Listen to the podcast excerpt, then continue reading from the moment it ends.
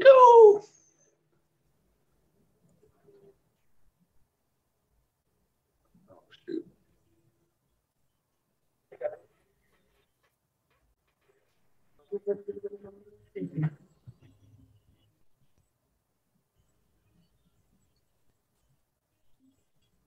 Oh.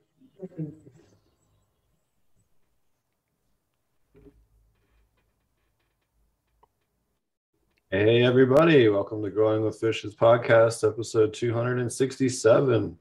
Um, this week we have uh, Green Go- Green's Goddess with us uh, uh, as our guest. Thanks a lot for joining us. Thank you so much for having me. I really appreciate it. It really means a lot to be here. I'm just so thankful that you guys invited me on the show. Super excited to have you. Um, we also have uh, Fumidor. Cheers. Thanks for having me. Uh, always a pleasure to be here. Hi, folks. And Cheers, uh, Green's Goddess. also, we also have Marty, if he's there. Hey, Marty. I think he might have stepped away for a second, but we also have Marty from AP Meds. So, um, yeah, thanks for for joining us today. Um, so uh, uh, today we have a, a super cool um, show for you guys. Uh, also, check out Joda Herb's show. I was just over on uh, FCP2 with Joda Herb talking about seaweed and kelp. So definitely check that out as well. We were it was a fun talk a little bit earlier today. So. Um, and uh, yeah, Fumador also has a great show. Fumador, why don't you tell everybody how to find your show as well before we get started? Uh, over on my channel, uh, Fumidor and the Flavors, I can honestly uh, just put a, a link in the chat here. But uh, yeah, we have a lot of great chats. Uh, we had a, a really fun talk yesterday with uh, Clackamas Coot was on there. You were on there. A bunch of people were on there. Honestly, we were uh, goofing off about all kinds of stuff. Actually, yesterday was Weed and Whiskey Wednesday, so we, we got a little bit crunked and the conversation got a little bit wild. But yeah, we, we have great chats over there. Uh, Tuesdays, Wednesdays, Saturdays. Fumidor and the Flavors on YouTube. Thanks for the shout out. Appreciate it. Yeah. Um, and you can find this show live on Thursdays, uh, Thursday evenings uh, on your favorite podcast or on YouTube, and then also on your favorite podcast app. Usually later that night or the next day, uh, depending on when I uh, when it finally clears. Because sometimes YouTube takes longer than others to to prepare. So, uh, thanks a lot for joining us, uh, Green's Goddess. Um, you also are with Luna Gardens as well. At it was a little um, so. Uh, thanks a lot for joining us, and tell us a little bit about um, your farm and, and what you do. Uh, I know you're here to talk to us about terpenes and their health benefits as well, and a couple of uh, other great topics tonight. Yes, absolutely. Um, so I'm one of the co-founders of lunagardens.co. It's our website. Basically, what we like to do is help share educational information about how cannabis medicine helps heal. It's our way of advocating. I know a lot of people are kind of starting to switch around and get into cannabis. CBD is always one way to get the conversation started and to get someone interested. But we want to let them know about the medicinal benefits of the whole entire plant and different ways that they could take it. It's something that they could educate themselves at home in their own discrete time. We also hand out um, like brochures, flyers. I got stickers that just kind of label the um, types of diseases that cannabis can help out with. Uh, I also do blogs. And today we're going to get into terpenes, which is going to be really fun because um, not a lot of people do shows exactly of of all the benefits of terpenes. And obviously we can't get into all of them because there's way too much. So I think we're going to hit on the majority of the ones that you can find in most cannabis strains. So I'm really excited to talk about that. Let's see what's going on with my garden. Um, had it outdoors growing, but that's already came down. And um, so right now I'm turning a lot of that stuff into oil, which I'm really excited about because like cannabis infused oil is, is one of my favorite things to give out to patients. Oh, also we're caregivers. So we live in the state of Colorado and we're allowed to grow patients. Uh, we're allowed to grow plants for some of our patients. So uh, I make oils for a lot of them. Uh, I just finally got in a, a CBD oil, um, which I didn't know it was a CBD. I went and had it tested and it said mainly CBD. So I was really excited about that. We got a CBD oil. I usually stick with my one to one because out of all the research that I've done, I've noticed like a nice one to one oil with THC and CBD has a lot of great benefits for people. And um, we also have some pretty really potent THC oils as well. And I've made other stuff like I make brownies and things like that. Um, oh yeah, speaking of FCP, I, I have uploaded a few videos on there about how to make your own oil and butter and whatnot. And um, right now I'm doing indoors. So I'm kind of, I've been doing living soil grown organics for a long time. And I did it in 10 gallon pots. And after so many runs, like they were going great for a while, but they're kind of not anymore. They're kind of being a, a bit of a hassle to water all the time and take care of and move them around from one room to another room, uh, which is how I used to do it. But now I am putting more of my focus onto uh, living soil beds. And I've made three beds. So I got three of those beds going right now indoors, and um, they're doing really great. And uh, one thing that I like, I'm, I'm also on Instagram at Greens Goddess. Um, one thing I really like is when I can take some pictures and, and say, well, there's something going on with these plants. They're not looking right. And and I don't know really what's in the soil. So I ask the community for help. And a lot of people, I, you know, I kind of pick the answer that everybody mostly agrees on because chances are it might be that thing. Um, sometimes you just gotta solve your own problems and figure it out for yourself. But it's really, really nice to have a lot of um, friends in the organic growing community that could reach out and, and lend a few thoughts or ideas of what the problems could be. So um, that was one thing that I had noticed um, with one of my beds. Actually, can we get into um, pH really quick? Because um, one of the problems someone had mentioned, it might be a really high pH. And even though I'm doing a living soil bed and I got worms in there and I'm using compost teas and humics, when I had uh, decided to go ahead and measure the pH of my water coming out of the faucet and it's filtered through RO, it was really, really, really, really, really high, like at a 9.8, 9.9. And that's city water. I live in the city of Denver. So would pH that extremely high be an issue in a living soil bed with worms, with compost teas, humic acids, whatnot? What do you guys think? How high is too high that you might want to lower that pH a bit? I'd be really worried anything above seven or seven two. I'd yeah, really my thoughts. I don't know. I mean, I don't think, for example, like the Coots mix and stuff, I think it could drift quite a bit. Like I've said this before, that I don't think the pH specifically is super important, but the stability maybe is a little bit. More. So I totally do Coots mix. That's what I use for my. um I build my own soil with Coots mix. Yeah, for sure. But I, I ideally like want to keep it in the mid sixes, be it soil or aquaponics. You know, 6.4, 6.6, something like that. Yeah, yeah. Okay.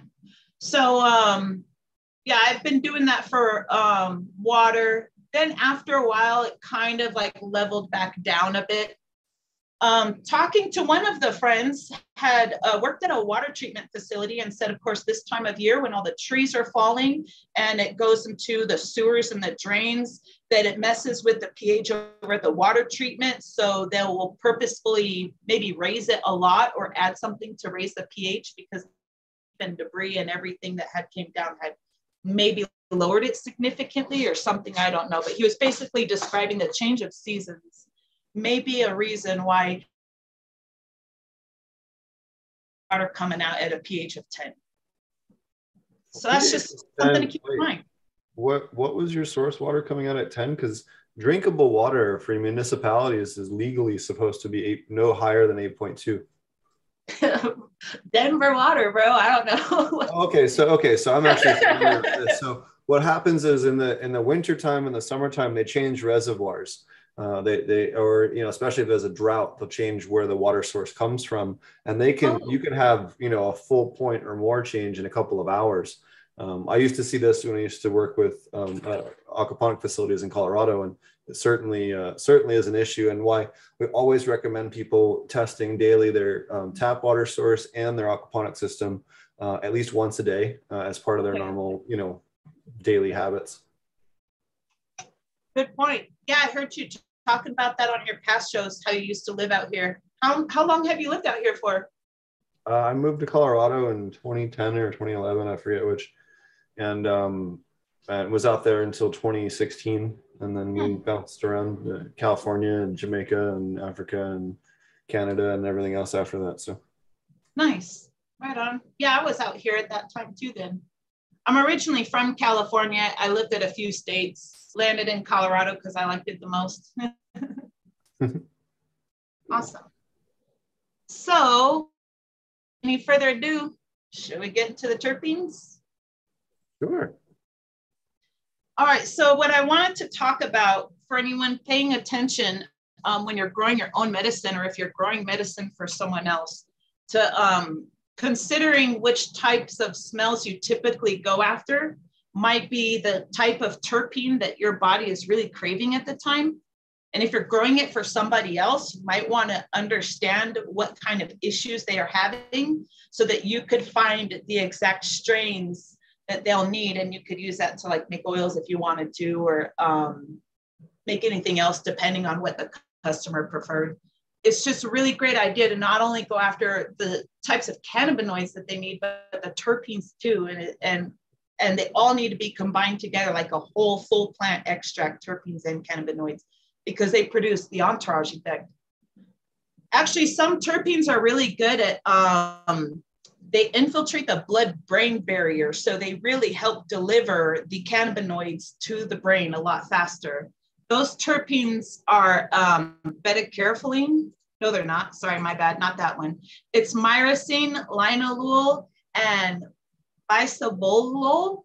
I really haven't heard that one. I've just been reading it a lot lately because about the um, the blood brain interaction. So if someone's taking in whatever it is, CBD or THC or any other kind of medicine, not even cannabis, it could be something else that you're taking. Um, things that are really high in myrcene, linalool, and I'm just gonna spell it for you guys: B I S A B O L O L. Bisabolol, bisabolol, bisabolol. Right, that sounds right. So, anyways, um, those help with the uptake of things like cannabinoids and other stuff into the um, CB2 receptors. And your CB2 receptors are located in the brain, tissues, your organs, all the cells throughout your body, the immune system, the gastrointestinal system, and the peripheral nervous system. So those are some things to keep in mind. The linalool and the bisabolol are not that popular like myrcene. People love myrcene, and it's mainly found in what uh, in indica plants. And people would believe that indica is the thing that makes it sedative. It's really the terpenes that's in it. And most indica strains that can be sedative would be really high in sedative, like terpenes, like myrcene. So myrcene is found in hops and lemongrass and um, mangoes. So a lot of times for some people, you could eat a mango right before consuming cannabis, or maybe even your other um, pharmaceutical drugs you might be taking, and it'll help with the uptake. Uh, myrcene is an antioxidant, a muscle relaxant, a potent pain reliever, and it enhances the effects of sedative drugs. This terpene is known for giving the couch lock effect. Um, it's pretty, uh, some people feel like they might be getting really, really, really high off of myrcene. Um, just it, it affects everybody differently. Um, it also gives you anxiety relief. And like I said earlier, it increases the effects of cannabinoids. Linalool, um, not as popular. Uh, that you could find more in things like lavender. Um, but anytime you see it in a strain, and even I was trying to look up strains that have linalool, it's usually like a, a the second most potent terpene, or maybe the third most potent terpene in that strain. So linalool, huh? The other thing with linalool is um, uh, linalool is really good if you're treating people with seizures that aren't responding yes. to typical cannabis medicine. So if you're doing like a four to one CBD to THC ratio or a two to one T- CBD to THC uh, ratio, which is very normal for, um, you know, it's a really typical um, uh, mix for people that have seizures. Uh, adding 0.2% mm-hmm. linalool to that total volume of cannabinoids can really amplify and kind of make it work a lot better uh, especially in patients that are kind of struggling and still not seeing the kind of results that they want um, with cannabis based products. Absolutely. Patients who are um, who have seizures might want to look for those types of strains. Or if you're growing for somebody who has seizures and you would like to make them that cannabis oil that they can take, um, like I had a patient and basically he was taking it twice a day. And any day he didn't take the oil, he definitely had a seizure that day.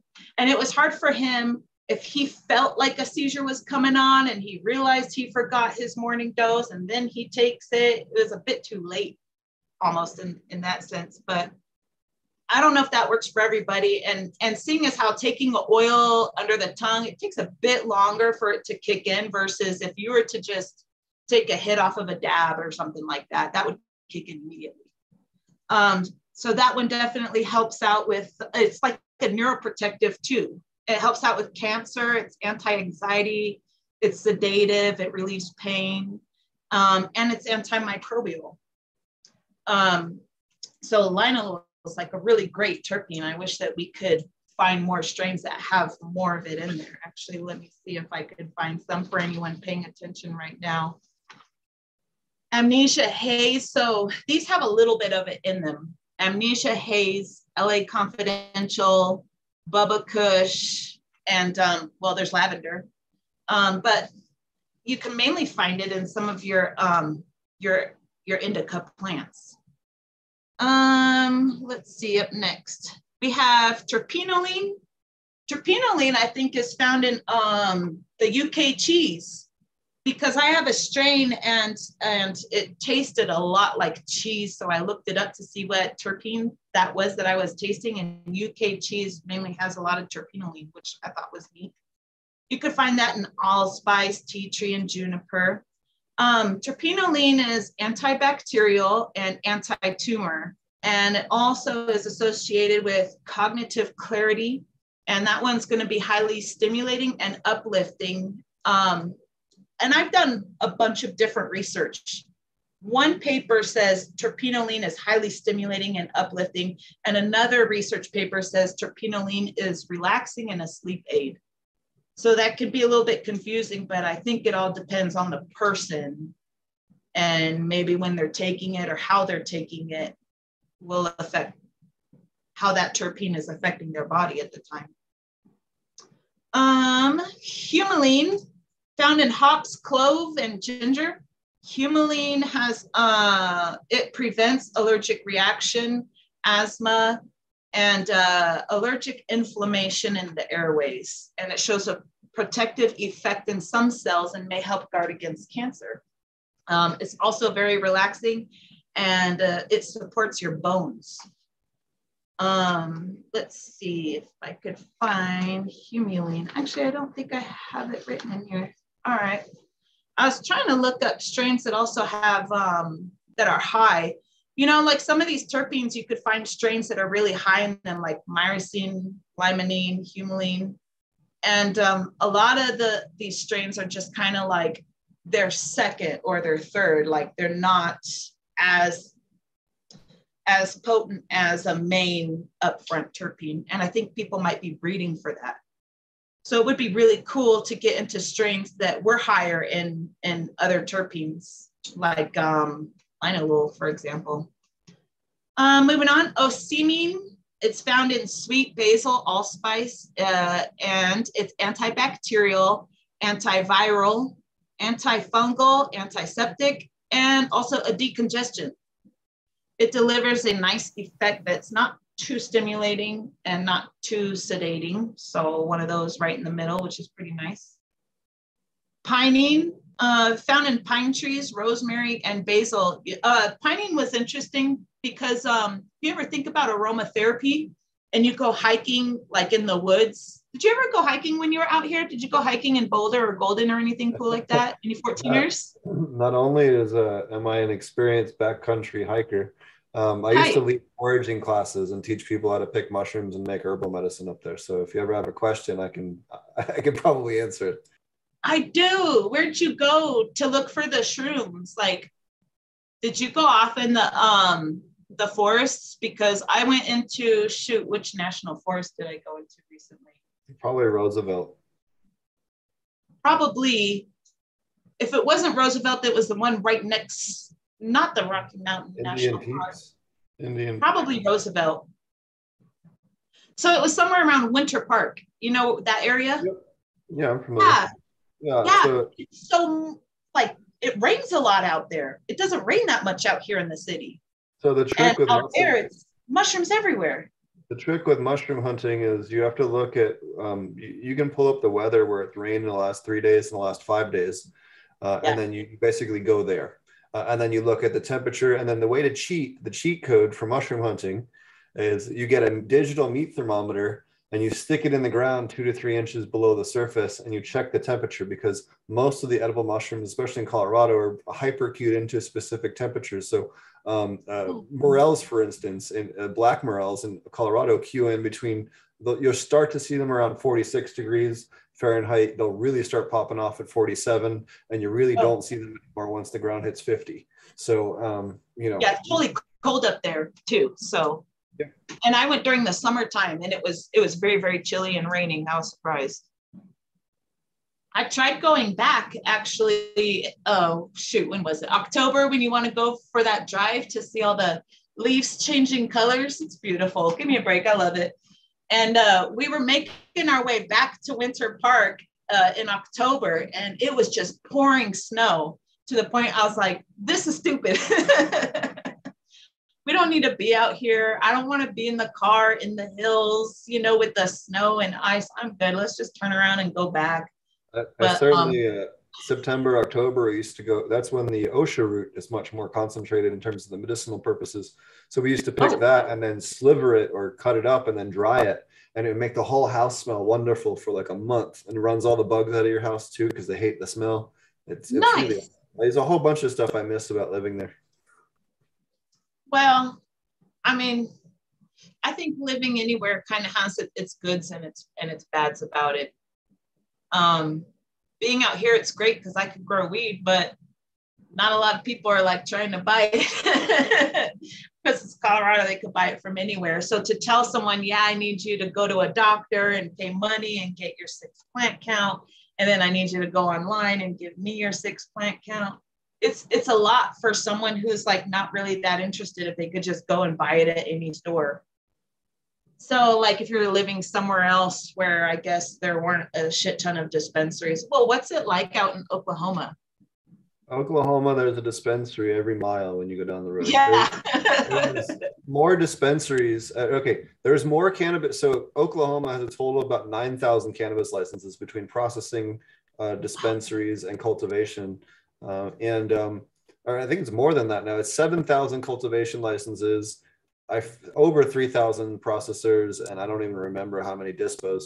It's like 4,000 or 5,000 dispos. I'm sure someone can find it on Twitter or something like that.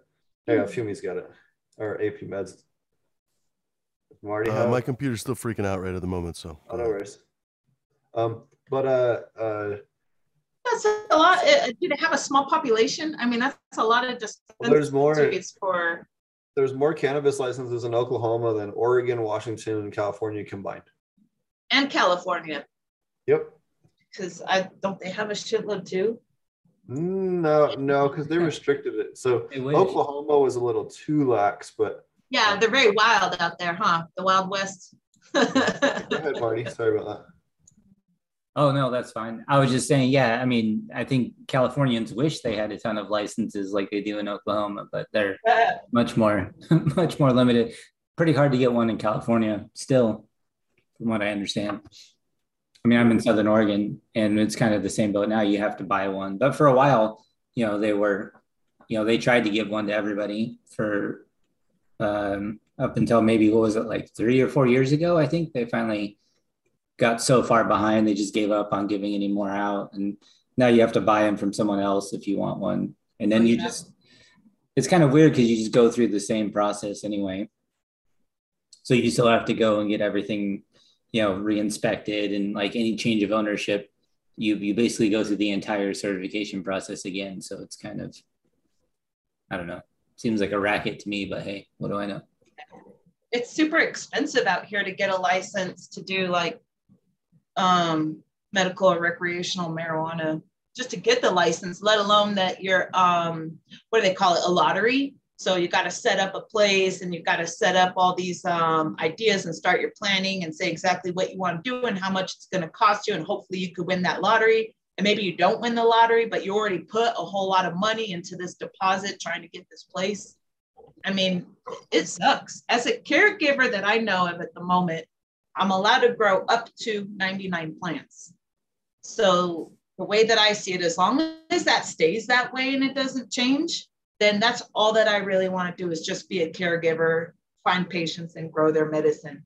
Working in the industry lately, like I was telling you guys earlier, um, it's very overwhelming. It's too much. It reminds me of like farming, like like out in the ocean or or like in the um, lakes. You got your happy fish but then you got these small little swimming holes where they're farming fish and those are not happy fish because they're too stuck together and too close and they get sick and they're sharing diseases and whatnot. Or like when you're farming you got happy cows or when you go to a place like well i don't know what oklahoma is like but i've gone through texas and then you got those places that are just packed full of cows pooping on each other pissing each other off because they don't got their space and maybe they're hungry and they're eating shitty food. Like they're not fucking happy cows. And then I'm looking at these plants like they're beautiful and it's gorgeous and I love my job. Don't get me wrong. But I look at it like this is not what nature intended. We're inside in a building, cemented windows, you know what I'm talking about, electricity up the ass. And the roof is getting redone right now, which causes so many problems on the plants. But it's like I cannot wait till I get to just not have to do that anymore. And it's just me and my greenhouse. So I'm really looking forward to that. And and right now I'm just trying to save up some money for that. So yeah, I wish you could still do that in Oregon. Um, you know, like you you could you used to be able to be a caregiver. You really you still can, but we're limited to 48 plants um, oh. instead of 99. So that you know, right there, is kind of difficult. And then on top of that, enrollment in medical is down so much that yeah. like it's almost, you know, pretty sure they're just trying to kill it at this point. Um, and that Absolutely. there's only like maybe two medical dispensaries for the whole state or something like that, maybe one now. I don't know. It's it's pretty rough out there for the medical market. So I don't think it's going to stay that way very long. But you can still get, um, I think, eight patients at uh, six plants each, so 48 total is what you can do out here. But uh, but again, kind of like you were saying, for for actual production is pretty rough. You know, like there's just a huge flooded market right now. People are pretty stressed. Yeah, absolutely. And those plants are really like pushed, pushed fast. And they don't even use fish fertilizer there. Like I want to say something, but they don't listen to nothing I say anyway. I should be like, hey, have y'all tried the fish fertilizer? Colorado still have the 450 uh, count um, R&D licenses. They used to have testing and R&D licenses, uh, experimental licenses. I don't know if that still exists or not as a program. Oh, I don't know. I, I used to work with a group in um, Gilcrest, Colorado, and uh, we used to grow a bunch of different cultivars for kiddos. And um, yeah the program that that was a license that we had up for it. What did the program pay for your license, or did you guys or whoever was no, doing it? A, no, we still did it, but it allowed us to grow. We were going at the beginning. We had a, a hemp license as well, so we had four acres of hemp and then a whole patch of weed, and you know it was nice. We were able to grow a, a huge scale right off the bat, which gave me a lot of experience early on. Yeah, the hemp license is totally different. With hemp, it's like it's not that expensive. You could like get a hemp license and pick out like a corner if you had like a field or some acres you're growing in and saying this is hemp. I imagine it has to be far away from the city of Denver because anything near the city or or um, the metro area of Denver, it has to be in a building, closed windows, locked doors, you know, no sunlight. I mean, doesn't make This sense. was a, this was a THC license for four hundred and fifty. Oh, it was? Yeah, Oh, that's cool. yeah. Again, I, I don't even know if they still have that program anymore, but they used to. Damn, that sounds like something I might want to get into. This was like twenty twelve or twenty thirteen. This was quite a while ago. Also, uh, I we didn't mention on, so much. we didn't mention this on my show last week, but I wanted to because I missed it by a day because Friday, Friday was 10 years uh, for my dreadlocks. So I thought that was kind of cool. Woohoo! How long are they? Do they touch your butt? Uh, they're past my butt, actually. They're Dude, working my on hair ain't getting that long, Steve. No. Almost. What do you feed your dreadlocks to get them to grow so long? Wash them with the lavender oil and tea tree oil. Keeps them from breaking. Keeps keeps them from getting funky. The tea tree oil, yeah, probably um because it's antibacterial and whatnot. Um, one thing I did want to nice. one thing I did want to mention, um, you know, she's talking about terpenes and all these other things. Um, it's why it's really important for you to understand the chemovar profile and the, the, the high terpene values that are in the plants that you buy and the flour that you buy or the products that you buy because they might not have that strain next week. But if you have a good understanding of the chemovar profile that you're looking for, the different balance of the terpenes, or hey, I the high to me high banana terps just gets me high as shit. There was a strain that was like 14 or 16% at Emerald Cup one year that uh, had was heavy in banana terps, and I was high as fuck off of just a joint you know, and, and I could do dabs and stuff and it doesn't hit me anywhere near as hard. Um, so, um, you know, there's certain things that are really, really going to ring your bell. Uh, if they yes. have, if, if, if, they do, and finding those out and finding out what works good for you and your ailments uh, really is, um, you know, super important for making sure that, you know, you can go to any dispensary and find mm-hmm. something that'll work for you rather than just being like, oh man, I got to have this strain or like, I'm going to die. Like, yeah. Not like that. You just, and, and this is one of the things that pisses me off about, you know, everyone overemphasizing hype strands versus understanding the chemovar profiles.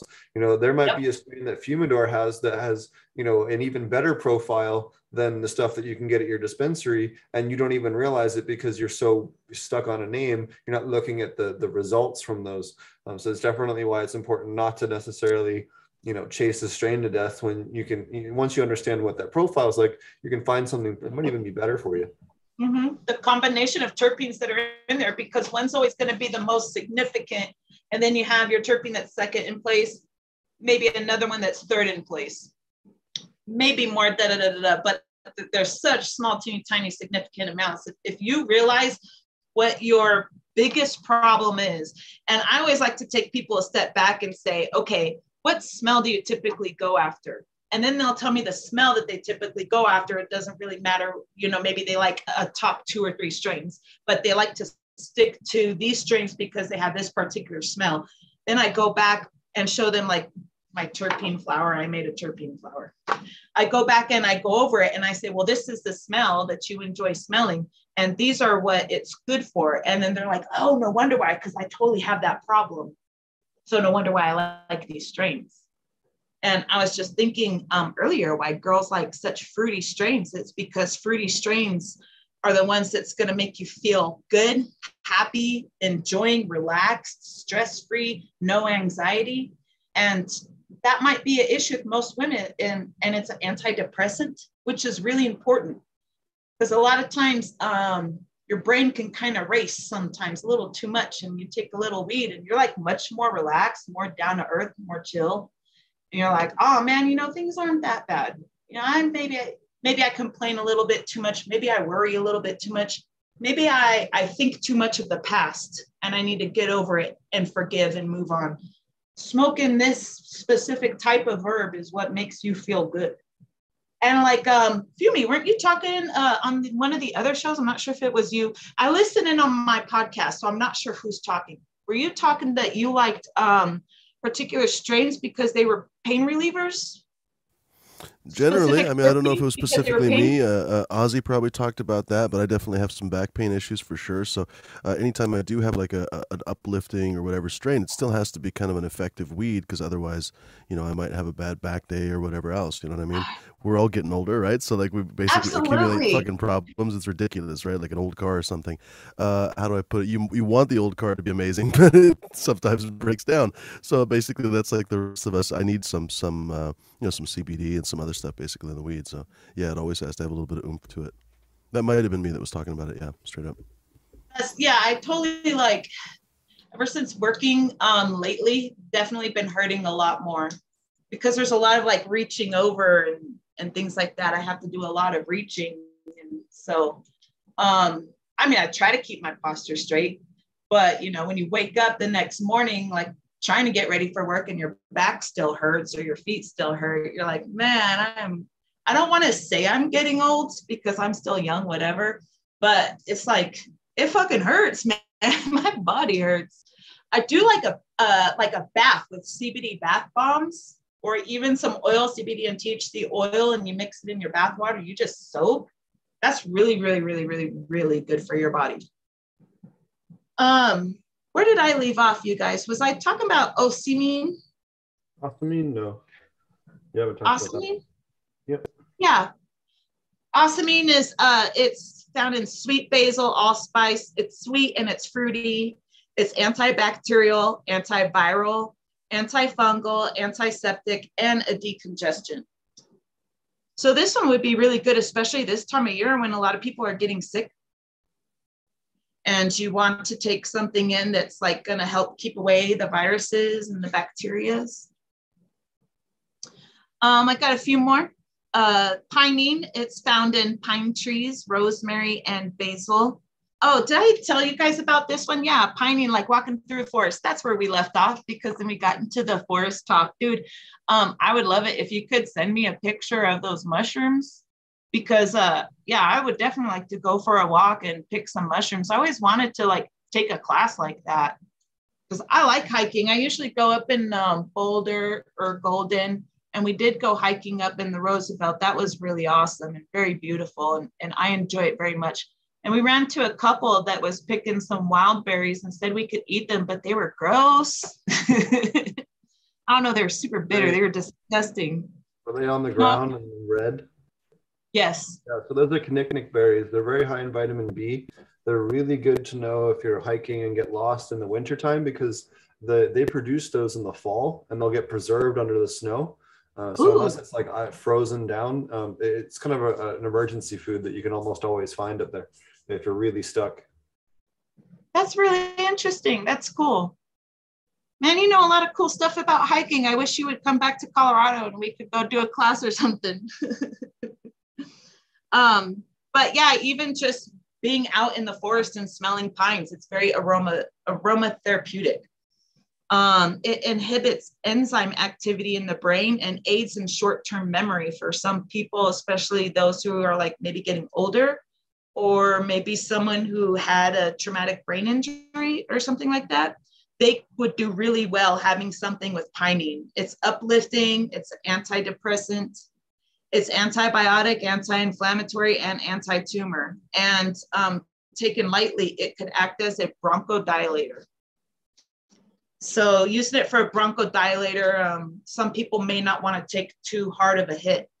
Another thing on a study that I was reading said um, people who might be inhaling pinene might take an even bigger hit because it's a bronchodilator. if you're looking for uh, uh, the pinene strains, the highest pinene yeah. I've ever had was um, off of stuff from Zimbabwe. In fact, I have some seeds Ooh. from it. Um, the, you do. The stuff that comes from Mozambique and Zimbabwe and and you know uh, northern, well, I guess it would be extreme eastern and northeastern um, South Africa is really really high in pinene. Um, just nice. It seems like the pinene heavy strains always have a longer flowering time. I don't know if that's the genetics or if it has something to do with how their production. But I, have never had them be the really fast finishers. Um, I'm sure they exist, but it generally is is a rarer trait in the fast finishers. But they grow like a sativa? Like they grow really tall? Yep, yep. Yeah, interesting because um, even on like um, the list of benefits says it's uplifting. So it makes a lot of sense to me that um, um, sativa strains have certain terpenes in them. So some of those sativa strains, they take um, like up until when until the rate? Like, are you talking outdoors or indoors when you grew it? This was all out. I mean, everything in Africa basically just about it. Oh, right, I'm sure. They're not anything like us. We need right. our cement buildings. the whole year and a half I was in Jamaica bouncing around grows. I saw indoor grows twice, and both times they were nurseries. oh man. So then when does it harvest if it's outdoors? That's not until like September. No, so it works differently when you're at the November, equator. December? So when you're we're an equatorial strain, it's always 12 12 or something close oh. to it's 12 and a half yeah. to 11 and a half hours. You know, it doesn't vary that much uh, if it does vary. So um, that's that's where you really have a different expression. You can plant stuff from seed and it'll almost always be four or five feet tall at harvest. I, I, I got video. You can check out my YouTube channel. I have videos of me walking around fields in Jamaica um, that are that are that size. So, uh, but it's a different way to grow. Uh, and what's nice is you can have your moms in, in a different light, or have just a, a, you know the power on in a greenhouse for two to four hours just to keep those plants in the vegetative state. Clone them out and just put those clones in the field and, and let them finish off. You know what I mean? It's it's really nice. You don't really have to light dep them at all. You just they, they naturally do it as soon as you put them outside. So it makes certain things easier and certain things harder there's a gentleman that I follow on Instagram and he goes by the name of Green Hills Farm 99, I think. Um, and he's growing in South Africa.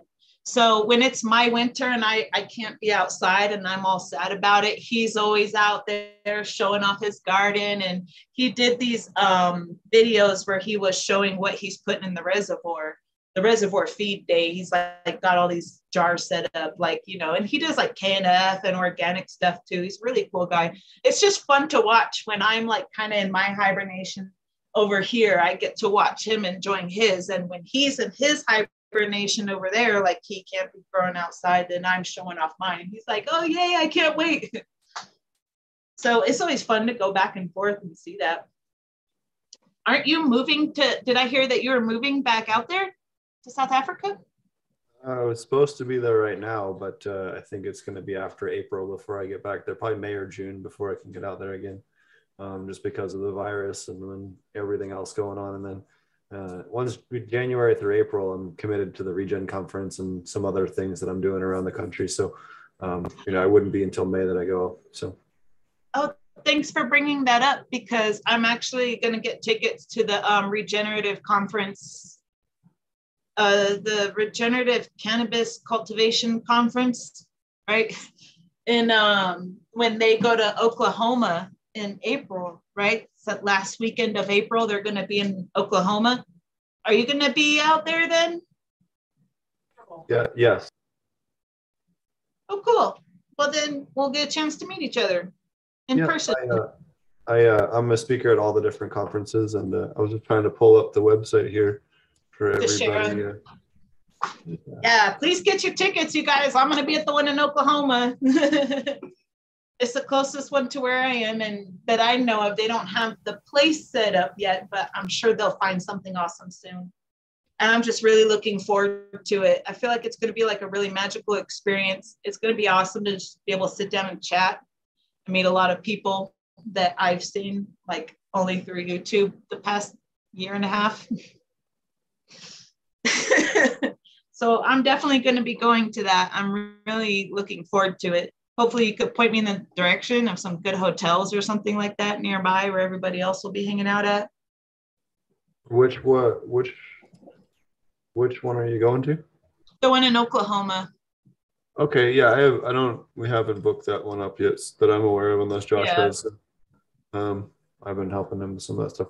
The uh, there we go. Um, if you're wondering, yeah. wondering what the dates are, Humboldt's January 28th through 30th. If you're going to do that, um, usually we stay at the Benbow Inn um, if you're wanting to hang out with the speakers. Um, and then uh, Michigan, um, I don't know where we're staying there. Uh, and then in Maine, Maine was really fun last time and super cool to see the East Coast, uh, you know, doing some crazy stuff. Uh, definitely some interesting genetics that are different than the West Coast for sure. And then uh, Oklahoma for the first time this year uh, or next year rather uh, will be a lot of fun. So uh, super stoked about that. Me too. I'm really excited about it. Totally looking forward to it. And if you're going, make sure you stay for Sunday because Sunday is the seed swap. And uh, okay, get- I also wanted to ask about that. I do have a lot of seeds. So how how does that work? How should I prepare for a seed swap? It's kind of like take a penny, leave a penny. So I usually bring some type. I have golden tobacco and um, uh, shaman's tobacco. So I usually bring one of that, one of those. Uh, and then I also um, will bring some different cannabis cult- cultivars. And then usually my buddy, Mr. Green Jeans Garden, he'll send me some stuff to give out to people as well. So you make um, a bunch of tiny little packs, like five or 10 seeds or something like that in each pack. And then when you meet somebody, you give them a pack and they give you a pack. That or usually what I'll do is I'll just bring big bags of seeds and Ziplocs and a Sharpie and, you know, hey, if only three people want one strain, I'll just split it between the three of them. I don't care. Like, you know, I try to be fair so that everyone kind of gets the same amount or or whatever. Okay. Hey, too many people want it, everyone gets four four seeds or six seeds instead of ten. You know, like right. Is it like Halloween candy though? What if you give out too much at first because you think not that many trick or treaters are going to show up, but the next thing you know, you run out of candy and there's a whole crowd coming your way, and you're like, shit. well, usually it's, anyways, I, I don't want to get into it. usually right, it's pretty, right. everyone kind of gets into one area of the conference and breaks out what they have. It's, you know, you'll know right away. Okay. Well, I'll be there with my seats for sure. but I, I certainly picked up some stuff to fill some gaps in my breeding breeding projects that I'd like to eventually get time to do uh, and some other stuff. So uh, certainly is a, a, great place to get access to a lot of stuff that you, or hey, you're especially if you're really trying to find a specific cut uh, for breeding purposes, it's it's going to be one of the best places to network and, and find those. And you know, just trade for stuff that you have. You not necessarily have to spend you know a ton of money on that, depending on what you're doing. That's super cool. I'm, I'm not I'm not like really into breeding, but just for fun, I tried it this one time and I did a um a, uh what did I get? Um Phoenix Fire from um Soulfire Genetics. I had his plants in a room, they were all females, and then one male Rona because I really, really, really liked Rona. It was a strain that I got from a friend. I don't even really know what's in it, but it definitely tastes like limonene and that's why I love it so much. you know, as you can tell. And um, I I didn't want to let it go. You know, it was the last plant. It was a male. I'm thinking, damn it, like because me personally, I just I don't like males in my garden. You know, they cause issues, and the next thing you know, the whole garden gets seeded. So I was extremely careful. I left the male in there. It seeded uh, the other plants. So um, I got a, a huge like jar full of seeds and they're all regular seeds. So it's kind of hard to tell if they're male or female. And I wouldn't say that they're super huge. And I'm not going to say that I was breeding it on purpose because it's, it's the best of the best. And, and I've been doing searches for, for so long. That's why I say I'm not a breeder. I just did it for fun. But um, yeah, I got like hardly any flower buds off of that one. It was mainly uh, seeds and with what little flower product and terpenes I did collect, I just ended up turning that into some oil. So I guess it worked out, but I'm really excited. And I passed those seeds out. Some people are already growing uh, that next strain. So it's pretty cool. Speaking of limonene, um, I'll just move on there next because um, I don't know where the Rona came from. I believe one of its parents was a train wreck somewhere, and I don't remember what my friend told me the rest of it was but definitely, definitely, definitely high in limonene, which is why I loved it so much. Limonene is found in citrus fruits like lemons. Ooh, there's another thing I wanted to get into with you. I wonder if you might know a lot about it. Um, limonene is associated with euphoric effects and relieves stress. It is antidepressant, anti-inflammatory, anti-tumor, um, helps with the uptake of anti-migraine medicine. So if you're taking medicine for migraines, having something like citrus fruits or having, you know, your weed that's high in limonene would be able to help out with that. The, the downside um, of limonene is limonene yeah. is also usually the thing that makes people paranoid. I know if I have super high uh, limonene strains, it's uncomfortable, you know. Absolutely. Yeah. Not chill. and um, I wonder oftentimes like okay so talking about back to the industry and when you're buying things at the store um, a lot of times they pull they they harvest plants on a date. So it doesn't necessarily always matter if the plant itself is ready or not. And i wonder yep. if that has a major effect when people are taking that plant and the trichomes aren't fully developed just yet that maybe they're expressing more of this uplifting effect on people. And um, another person has suggested if you take something like that and you know it's going to give you like a, a heart beating out of your chest and racy thoughts, it might be best to go and utilize all that energy. Like in the morning, uh, I enjoy smoking it on my way to work, and uh, my heart definitely gets racy. My thoughts definitely get racy. I'm freaking out about the time. Like, am I going to be late? I'm freaking out about traffic. Like, if I was at home and I take it, and I utilize that energy like cleaning the house or, or doing some garden chores. I just put on my music get my work done really fast and have a good time. But that's definitely not something I could be taking at night when I'm trying to go to bed. Um, it activates the adenosine receptors and it increases the effects of THC and CBD. Um, so when citrus fruits like lemons, so this one I, I read a paper on was really good for like breast cancer. And there is this thing, and I forgot what it's called, but it describes food and the thing that it helps heal. So if you cut a citrus in half um, and you look at it, it kind of looks like um, the muscle tissue of a woman's breast. And there's other things like walnuts. You cut a walnut in half, it looks like a brain. Walnut's very good for your brains. Or a carrot, if you cut a carrot in half, it looks like your eyes, and carrots are really good for your eyes. I forgot what that's called. Do you know what I'm talking about, Fumi? There's a thing, I forgot what it was called. I have something, I don't remember. I can't remember the name of the word. I know what you're talking about, where uh, life mimics itself. I can't think of it. Um, yeah, it's not anthrop. Uh, I can't think of it. Somebody in the chat might know what we're talking about. I'm kind of under the weather, so my brain's like half a beat behind. But I know what you're know. talking about. I know, ahead, me too. Otherwise, I would be up with it. But right. It, it, was some medical paper that I was reading because it was talking about um, the benefits of food, not just nutrition, but specifically things that each food has and how it can help certain parts of your body or your organs or your brain or even your skin. Um, so I thought that was really cool, especially when I had read that paper talking about limonene being great for specifically breast cancer. And, um, you know, obviously it's in citrus fruits like lemons and stuff like that. So things like lemons and grapefruit um, are really great for breast cancer as well. So the last one I have for you guys, um, uh, I have beta-carotene found in black pepper, cloves. Um, it's an antidepressant and it functions as a cannabinoid and activates the CB2 receptors. So remember CB2 receptors, they're in your brain tissues, organs, cells, the immune system, the gastrointestinal system, and the peripheral nervous system.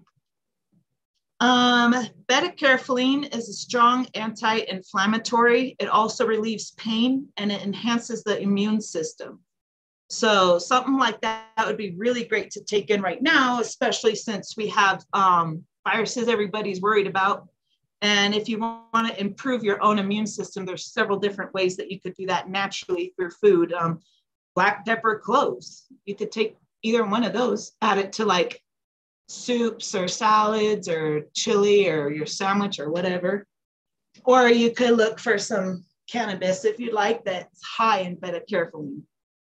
And it's also useful for uh, arthritis and it treats chronic pain. So if anyone has chronic pain issues, or if you're making a skin cream, you could use it.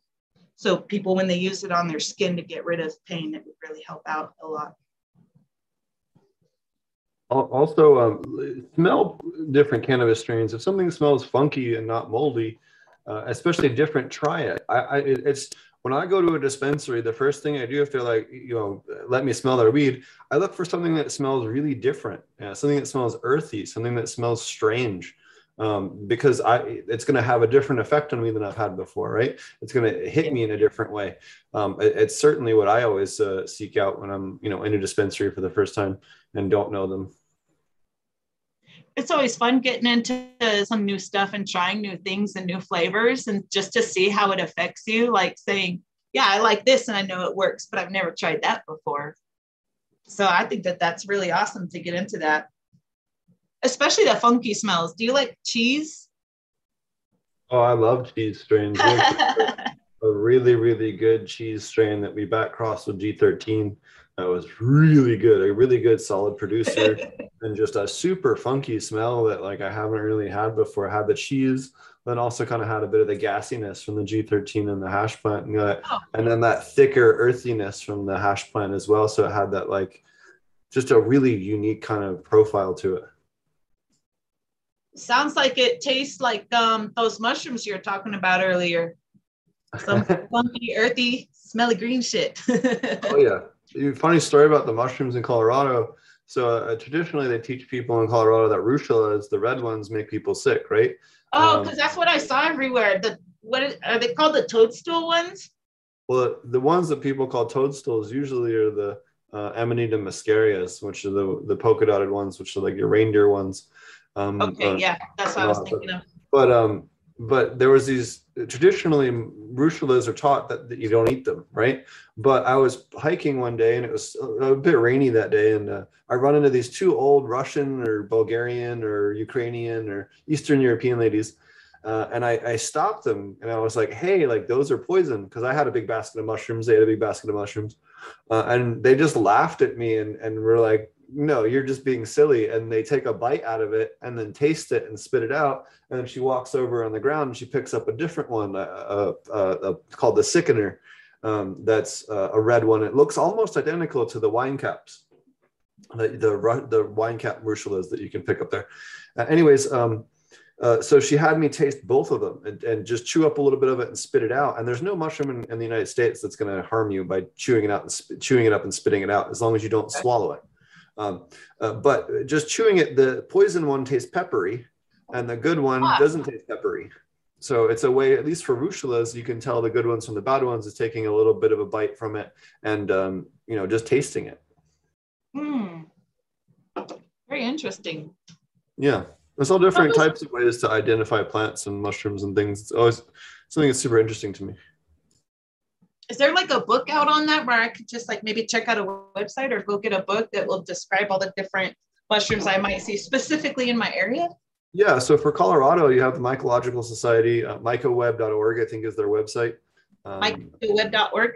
mycoweb.org uh, and they have a, a forays and st- guided forays and stuff with experts and and uh, you can go out there and make sure that you have someone watching over your shoulder uh, and kind of teaching you the different areas and what you'll notice is you're looking for the microclimates the area where the water kind of lays under the ground uh, and divots and things like that or where it's going to flow over a rock area into another soil patch that's where you tend to have the bigger blooms um, and that and just getting into areas away from where the everyone's hiking on a regular basis because if it's oh. high traffic, you know, people are going to pick it before you get there.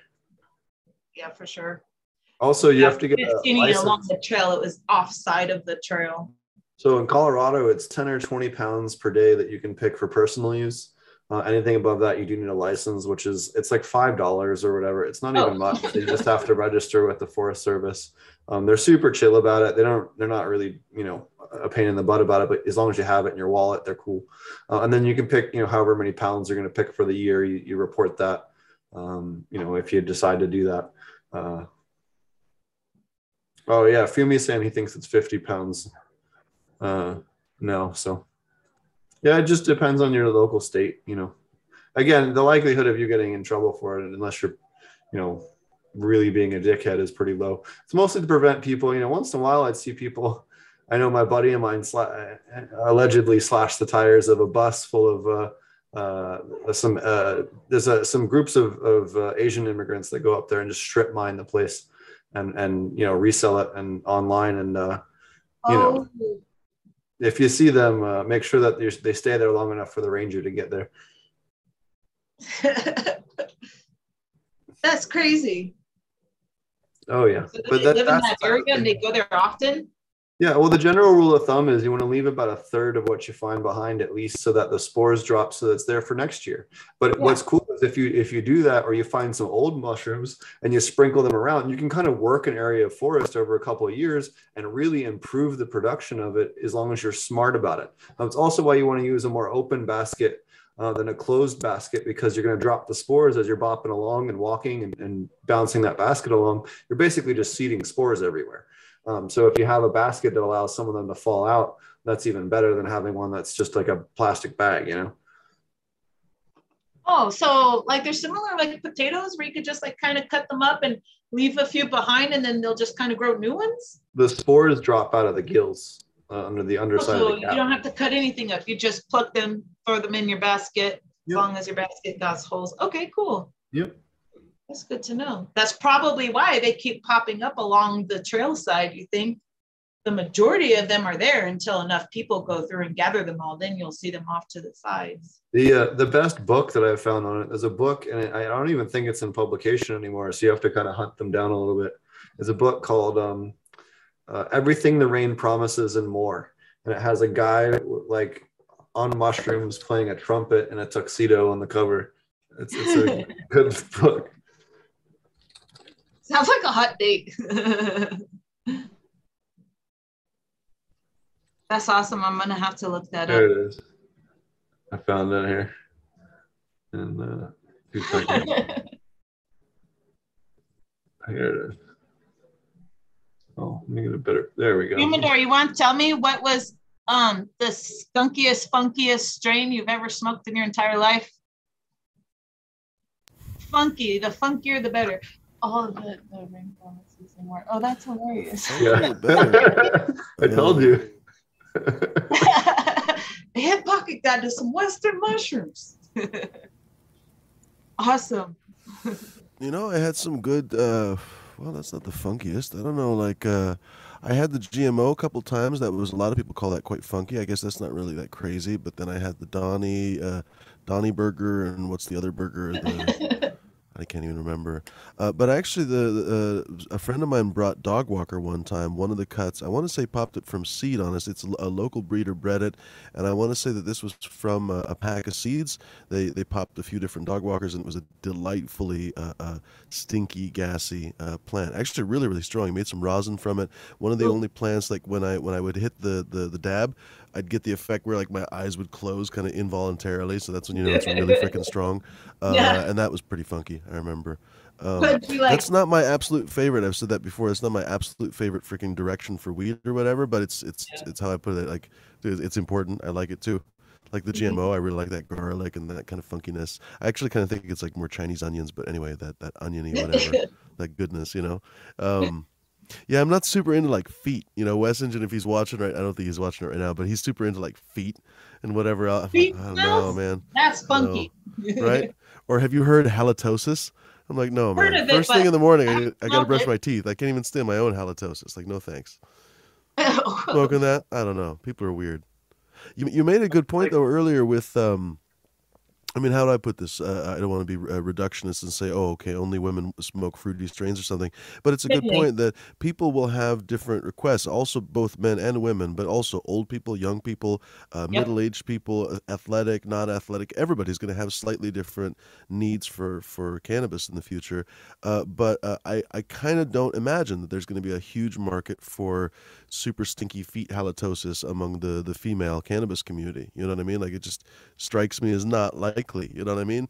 Uh, you know, No, but I would see depends on like what she's into, man. I guess, man. I don't know, but you know what I mean. So I think that just even based on that, there's a, there's a, a call for strawberries and lemons and, and watermelons and peaches. and all Most that chicks stuff, that right? I meet are like that. Most of them.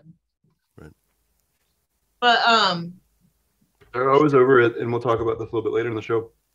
I was at the Cowboy Cup this week, this past weekend, oh yeah, and um, one of the people walked up with a strain, handed it to dude, and uh, he's like, "It's the vomit strain," and it The straight fuck? smelled like vomit and like cheese. It was the weirdest terp profile. Although, I'm sorry, I didn't mute that in time. Um, uh, the strangest terpene profile is to date, and I have a plant of it now, is uh, this particular cut of Oreo from a friend of mine, and um, it smells like DMT. The plant smells like DMT, like burnt plastic, um, like that you just set oh, on fire. That is? Oh, I wonder.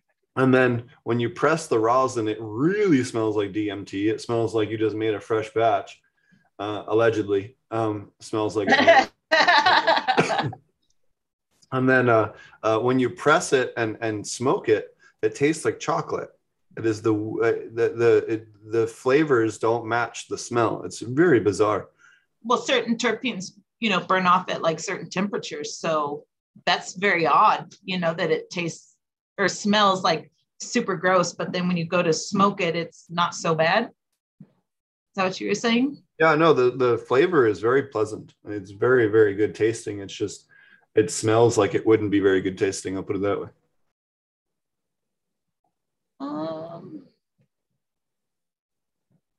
I was That's trying the, to uh, see if I could find a thing that talked about DMT. If it has a terpene, which terpene is it? Like Oh, it what not. is that smell? No, no, it doesn't have any terpenes in it. It's other compounds, but um, but yeah, I, I don't. I don't want to get into that particular compound too too much without YouTube already uh, uh, giving me enough shit. So, um, some things we won't discuss.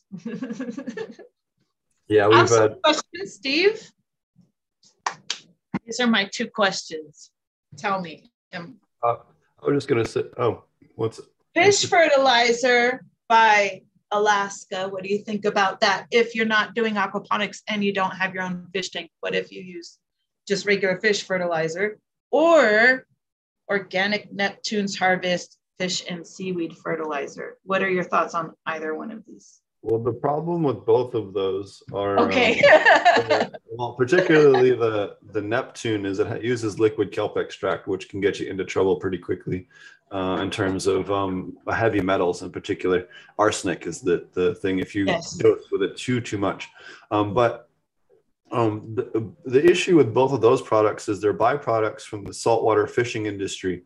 Uh, so you can end up we were with, just talking about too much fish in one tiny little area getting each other sick. Is that what? Okay. Well, it's just not. It's just that the you can end up with nutrient, uh, you know, heavy metal issues uh, that are you know not normal for for you know other fish inputs. If you can get freshwater fish, uh, they tend to have much fewer issues as far as um, potential heavy metal contamination with things like FFA. Uh, or other or fish emulsion, things like that. Um, the saltwater ones really, while they do have a lot of micro uh, minerals and, and trace elements and other things, um, you know, absolutely you're going to have a lot more heavy metals as well. So um, it can get you into trouble because they they use this, um, you know not the best quality feed uh, for those and they often just take ground up basically take the, the meat scraps and and grind them up and, and make, put them back into the meal that is then put into a pelletizer and then that's dried and, and baked uh, to make those pellets and then they they feed them back to the fish. So um, it's not a very good practice. That's gross. Yeah or there, it's stuff from wild caught stuff that you know is eating stuff that's you know the highest part of the food chain. So it's going to have higher chances of you know lead and mercury and arsenic just because mm-hmm. it's eating fish that consume kelp and other macroalgae and microalgae or filter feeders that are you know bioaccumulating that over time. Hmm.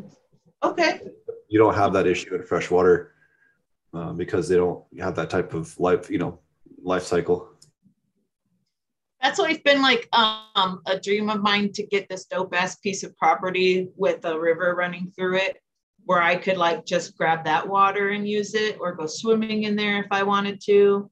I mean, I've thought a lot about aquaponics and and um, it always seems like something you've got to take care of.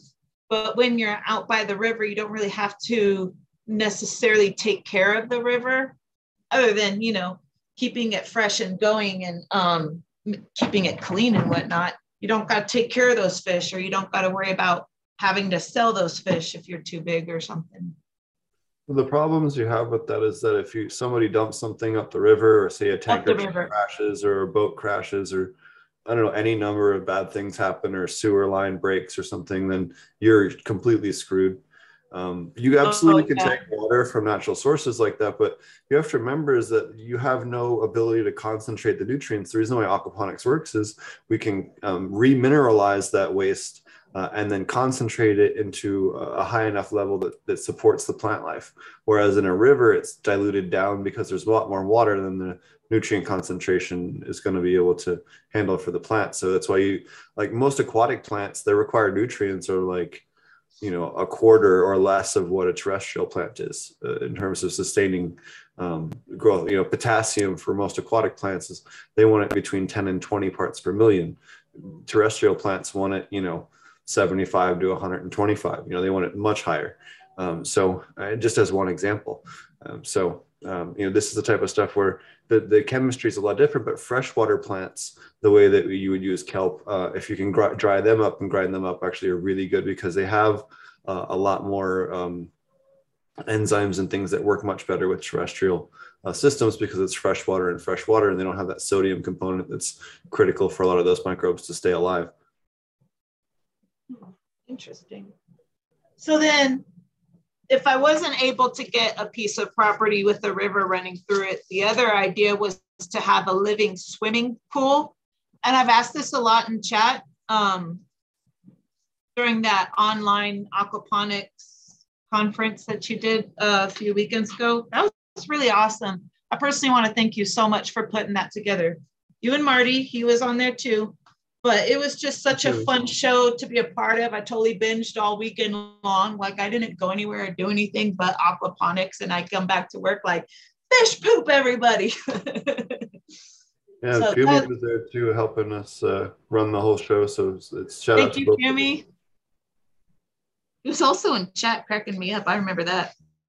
right, cheers.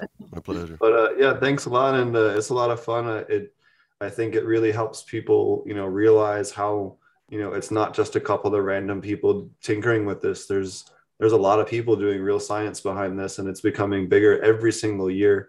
Uh, I think next year we're going to have, you know, uh, probably three days worth of speakers, uh, and have a couple of longer talks as well thrown in there because uh, we have some really interesting presentations and people working on research right now that'll be ready for next year, uh, and just how it's it's all around the world. People are working on this problem. Yeah, that was cool. Only that, but we're learning so much more about aquaponics now because they have the funding to do research on why things are doing what they're doing to plants. Whereas the lettuce guys didn't have that kind of extra funding um, because it's just not there's not enough margins on lettuce to have that kind of uh, extra budget for R and D, right? So um, you know, it's allowing a lot more science for aquaponics as a, as a you know, uh, uh, an agricultural production method in general um, uh, to have a, a, much better chance of um, uh, getting a lot of the research that really needs to be done so it can be taken more seriously uh, mm-hmm. as a production method.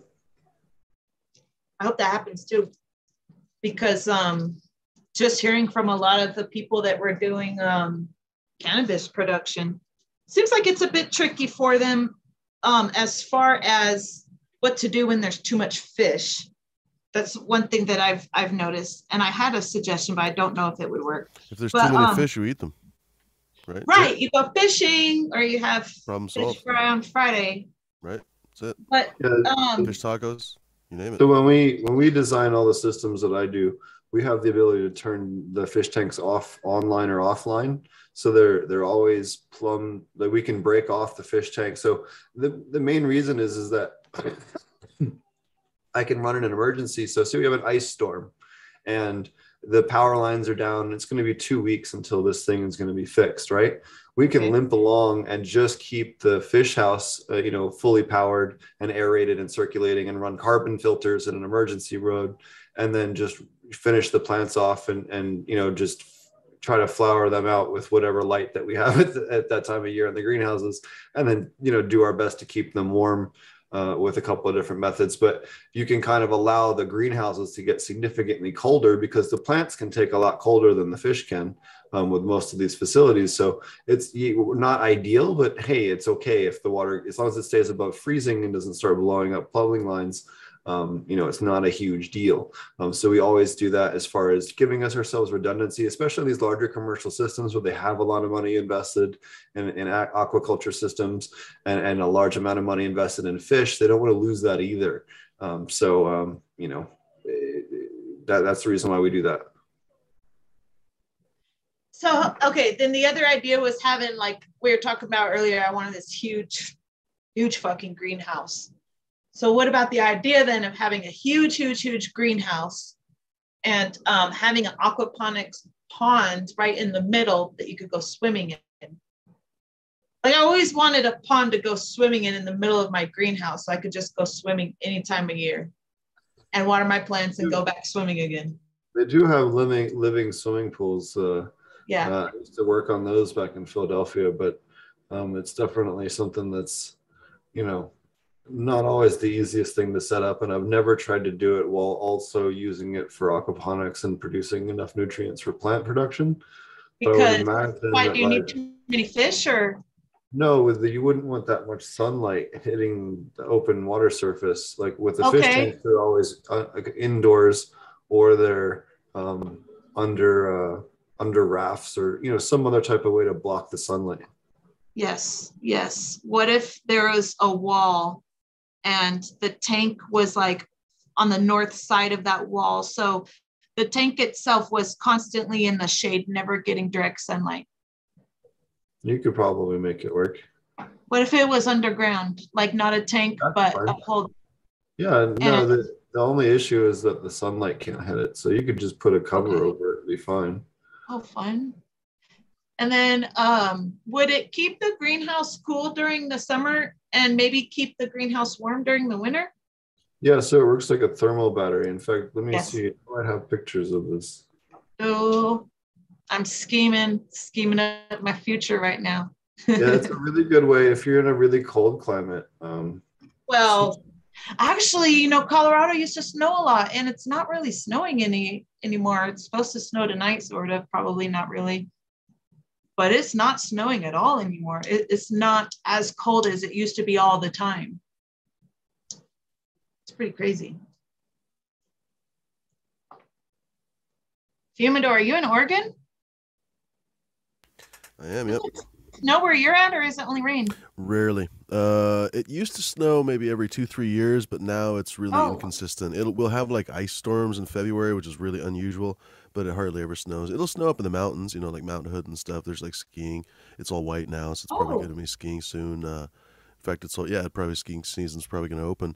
Uh, Mount, St. Helens has snow on it, stuff like that. But yeah, like on the the regular ground, and then when it does snow, oh my god, the whole city shuts down. You know what I mean? Like any of the cities, like it's just nuts. Like people will literally pull over on the freeway, like on the in the left lane, because like there's just so many crashes and they just don't know what they're doing. It's like, oh, we just give up. You're They- they- they driving too fast. Slow the fuck down. Oh, it's it's crazy. It's crazy. And then some of the I was just telling a friend of mine the other day that uh, some of the worst crashes are with like the Subarus, the four wheel drives, because they're like, "Woo, we could drive four wheel drive, eighty miles an hour," and they don't realize They play around too much. These people whatever. play Yeah. they play too much. It's like, man, you, you guys really got to be careful. Right. Ooh, look at that. That's So really is- cool. Um, greenhouse is that a deck over a, a pond in the ground? yeah, so this is actually That's cool.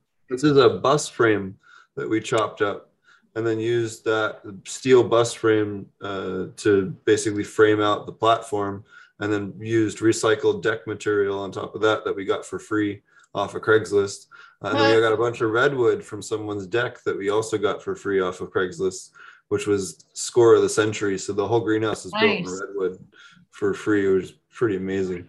That's Um, but- right there. uh, yeah, so this was all mounted on um, the footers for uh, concrete, um, not concrete, uh, what do you call it? Scaffolding, like for buildings. So we could raise and lower that platform about three feet. Uh, You'd have to raise it at, you know, one corner at a time uh, and lift the platform or get someone, you know, somebody on each corner. But you could spin the things and raise the whole platform up so that um, you could raise the hatches on each of the walkways in the center between the grow beds there, which you see where the the uh, the tree is sitting right here. Um, these were all on, on hinges, so they would go up or down. So if we needed to access the plumbing or just access the fish directly below, we could just you know work our way down. You can see this hatch is open right now in the picture. That's really cool.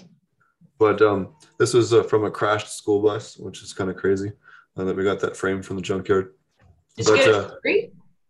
What's that? No. Uh, well, no, the uh, anyways, the guy I worked with, his father had some kind of deal with the junkyard, so we were just getting materials to build the place out. But we actually built a whole geothermal system underneath this greenhouse as well. Um, in fact, I'll I'll pull that up here. Um, but we built The a whole geothermal geothermal system system underneath. warm. Yeah, it helps a lot. If you're in any type of cold climate, um, it really does make a huge difference. Let me. I gotta find the slide for it. Hold on a second.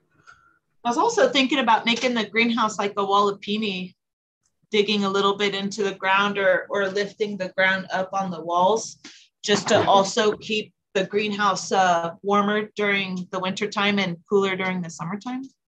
Sure. Well, let me hit this. There we go. So, um, it, it- it's set up like this underground. So you have the high point, uh, and the opposite end pulls the hottest air, pulls it through the underground, and then puts it back up. And then we have sand immediately around them to, to grab the heat, and then gravel around that um, to to hold the heat better underground. So that would heat the ground underneath the greenhouse, and then allow for this warm air at nighttime. Uh, it would you know pump out you know 58 to 60 degree air at night because it would be heated up that heat that sand up during the day. And then you just put a little fan up here that runs off a little solar panel. And it, you know this this will air condition your stuff in the summertime and heat it in the wintertime. Uh, it's a really really cheap, great system. Um, and then hold on. Oh. Wait. this is us installing it. So this is the oh. when we put that in and then we also put a glycol line in underground that didn't do anything, so we stopped using it. But we did test that idea.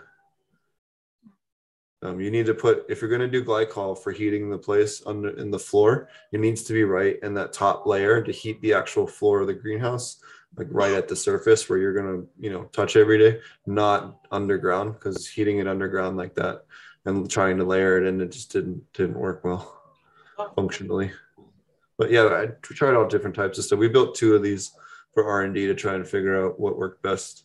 Um, yeah. That one in the top left corner where that person's standing.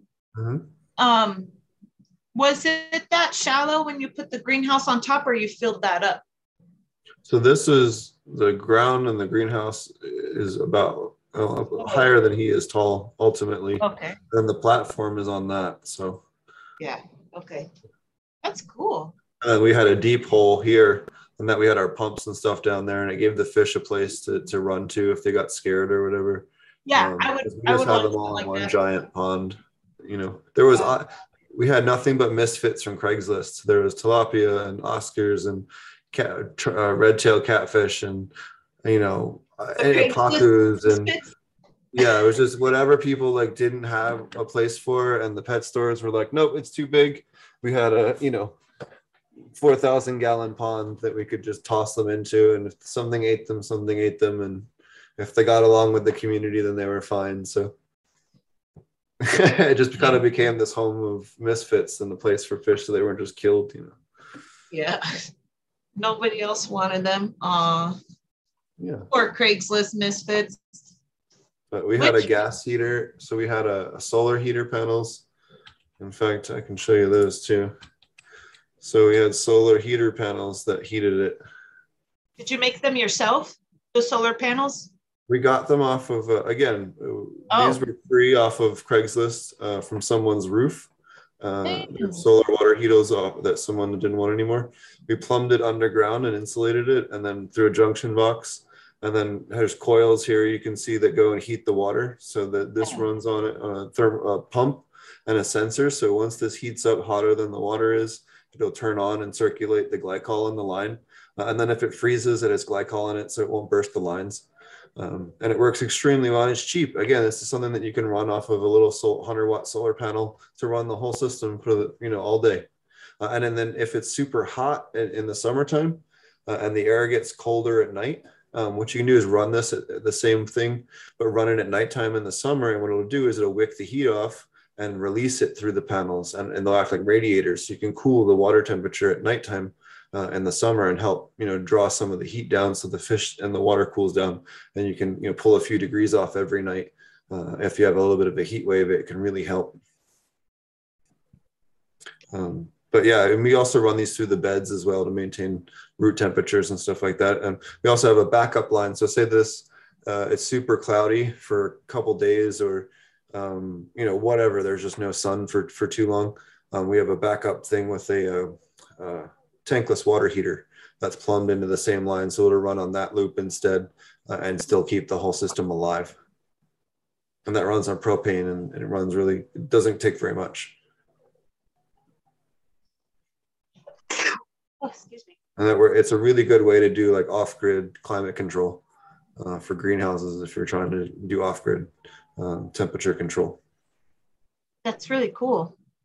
Yeah, we did a lot of work trying to develop some of that stuff. We had a, a big um, a group of people that were preppers that we used to sell to uh, regularly at uh, the aquaponic source, and we did a lot of R and D around some of these ideas for people that wanted to have that type of um, product. Plus, it you know overlaps with the cannabis industry. A lot of people want to have it for the same reasons. You know. So, what about like the fishies that you wanted to choose? If you wanted to find some that are more friendly, like to swim with, Which one would you choose?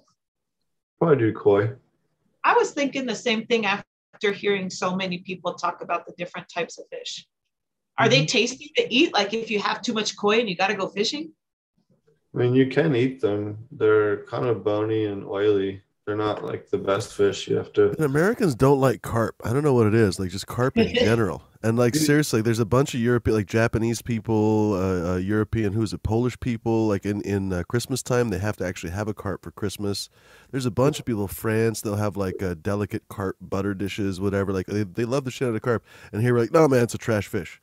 I Well, no, what you do fine. Crap out It's of the bony, carp? yeah, but a lot of That's fish are, are bony, especially like freshwater fish. A lot of them are bony. If you catch them, what you want to do is keep them in like a Rubbermaid or something for like three or four days with an air stone and let them flush out, and that'll really make them taste a lot better. Uh, Oh, if you have the luxury of doing that, or even set up like a Rubbermaid toad or IBC and throw them in there for a week or whatever, and just don't feed them, uh, or just give them some lettuce or something like, you know, light so that they're they're not, you know, ch- it gets gets that mud flavor out uh, and some of the stuff from the algae and stuff like that from the rivers and the lakes, depending on the quality of the water where they come from. Um, it definitely improves the flavor. And then the other thing you can do too with them, if you want to try and make them taste better, is uh, treat them kind of the way you would sharks or rays. So put them in like a super. Uh, once you've uh, cut them up, put the meat in like a super super saline solution, uh, and then rinse it off uh, uh, the same way you would treat like a shark or ray meat. Um, and that you know you have to get rid of the urea um, uh, with the chlorides. Um, it definitely uh, helps a lot as well for getting rid of that kind of unpleasant flavor from the carp. That's interesting. Right on. I love cooking and I like fishing. So I love baking. bow, bow fishing for carp is a lot of fun in the springtime. My cousins and I used to do that uh, uh, as kids. Uh, we would had bow fishing reels and we'd go out in the canoe and shoot a big buffalo or a big carp, and it would tow us around for a couple minutes before we get it in. And you know, because there's only we're not only so big with the, me and the my cousin on there, so Oh, dang. I I remember think- I shot a huge one one time at Washington Washington's Crossing in uh, in Fort Washington, Pennsylvania. Lived in a lot of places, huh? That's where I grew up, is Philly. So Oh, okay. And then after that, you moved to a few different states and then lived all over the world for some brief periods of time. yep. Which out of anywhere in the world is your favorite place to be? Huh. You know, some of the um, some of the different uh, areas of Jamaica were really, really beautiful. But you know, there's definitely some cool places in the Caribbean that are uh, a little uh, off the beaten uh, beaten path. Portland in Jamaica is beautiful, and uh, you never really hear much of the tourists going there. There's not really much violence or anything there. You don't have like multiple big disputed groups there. It's all really controlled by one group, so there's not much violence there. Um, so it's very kind of a peaceful place and a beautiful place in Jamaica that, again, isn't full of uh, tourists that just got off the plane from you know Britain or uh, America or Florida or some shit, you know. And that's, that's something I would recommend people. Uh, uh, people often hear bad things, especially the resorts will tell you bad things too. If you go to a lot of these places that it's not safe or whatever, most of the time that's totally bullshit. So, so for instance, in Jamaica, if if any of these guys get caught doing anything untoward towards the tourists, not only will their own gang members come down on them hard, but the police come down on them like lightning bolts from like heaven. Like they do not tolerate it because they don't want to scare off the money coming to the island. Not only that, but like the community there. Like if someone, if you try to take, uh, someone tries to steal from you or something, and you point them out that they're a thief, the whole community there on the spot will will basically lynch mob them. Like it, it's a different type of community. Like they protect the the you know value of the tourism there, and and they're not going to fuck around or put up with that shit. So the you know a lot of these places get a bad rap, and they really aren't as dangerous. as people you know claim that they are especially uh, the, the people want you to stay in the Walden resorts you know they don't want you to see what's going on out there and oftentimes there's amu- amazing beautiful places that are you know right outside the wall or not all that far away uh, and you can find uh, you know safe ways to get there so That's awesome. I really want to go out with my husband soon. and just go somewhere on vacation that's like not quite Hawaii. Hawaii's beautiful, but like there's got to be other places just similar to it that doesn't cost as much to go there and chill. so I'm really looking forward to checking out something. Somebody else had mentioned the Bahamas. I'm really dying. I've had a couple people. Uh, I actually have two projects I need to eventually get out to at Mauritius, which is out past um, Madagascar, north of Madagascar, and a little bit west or east rather. Um, so I'm hoping to get out there near Reunion. I want to catch a flight over Reunion as well because you know the legendary uh, Zamal comes from there. So it'd be interesting to try and uh, find some seeds while while I'm over there. we'll see. Uh, we'll see what's up with this next Africa trip. But at some point next year, uh, I will be over there. I was supposed to be there about two weeks ago, uh, and then everything got put on pause because of the virus. So I can't can't do anything about it right now, and uh, you know that is what it is. I always say divine timing happens when it's ready. Maybe even though things that I would like to go well for me right now is not working out so great, the timing's just not right. And I believe that when I pray that the universe hears my wishes, you know, and and my goals and my dreams and brings all that to fruition in divine timing. When the timing is right, it'll happen. So one thing I always think about is anytime uh, there's an opportunity, I just jump on it because you never know where that opportunity could lead you, right? So maybe yep. your trip to Africa should be with divine timing so that everything that you want to work out great while you're out there is going to work out perfectly well for you. Yep. what's the difference between okay, what's the difference between fish poop and FAA? If you don't have fish poop, could you use FAA in its place, fish amino acid, the KNF kind where you're fermenting fish, fresh fish? They're kind of complete. Well, I guess in some ways, well, because they're both nitrogen sources, right? Okay. So I guess in that way they're similar, but everything else is different because it comes out basically like you're using hypermineralized compost tea, basically, except the compost is uh, manure from the fish, right? And then all the microbes that you're adding to that mix uh, from some of your KNF inputs and some of your other inputs that you might go and add to that from the the soil food web people uh, have their different recipes and whatever you find works great for you as long as you're not using too much yucca or anything like that or any yucca really uh, or saponins um, that's really what'll get you into trouble uh, what about thermx shoot i don't know what thermx is it's from build a soil is it a wetting agent yeah it's and basically I concentrated would, yucca yeah. Oh. so yeah. no thermx no yucca well, I don't I don't want to say that because if it it could be aloe based, which would be okay because there are some wetting agents that are aloe based now, if memory serves me right. Maybe, maybe I'm misspeaking on that, but I, th- I think Thermx is like 71% yucca, though. oh, okay. Never mind. Yucca. Yep. Never mind. Yeah, no, definitely. That's instant plant. So, yucca extract, they used to take um, the Native Americans in the, the West Coast used to take yucca roots and they would squeeze them and press them and collect the juice and concentrate it and then they would evaporate it down to make a concentrate and concentrate the saponins and then they would have one guy go up the river about a mile and the rest of the village would wait in a shallower area all across the river and you know a row or two uh, and then they would put it into the river and it would kill off a whole section of the river while they were doing the salmon run uh, and they would collect all the salmon that would be poisoned from it and and harvest them all on that day and dry them all and, and, and all that stuff. And then they would have their food for the winter. And they would do it one time during the run. So it was only for, you know, a small section of the small population of the whole thing. There wasn't that many villages doing it. Uh, but that's a traditional way that they used to, you know, collect salmon in, in, a, in that part of the world. Actually, where Fiume is. And down in Northern California.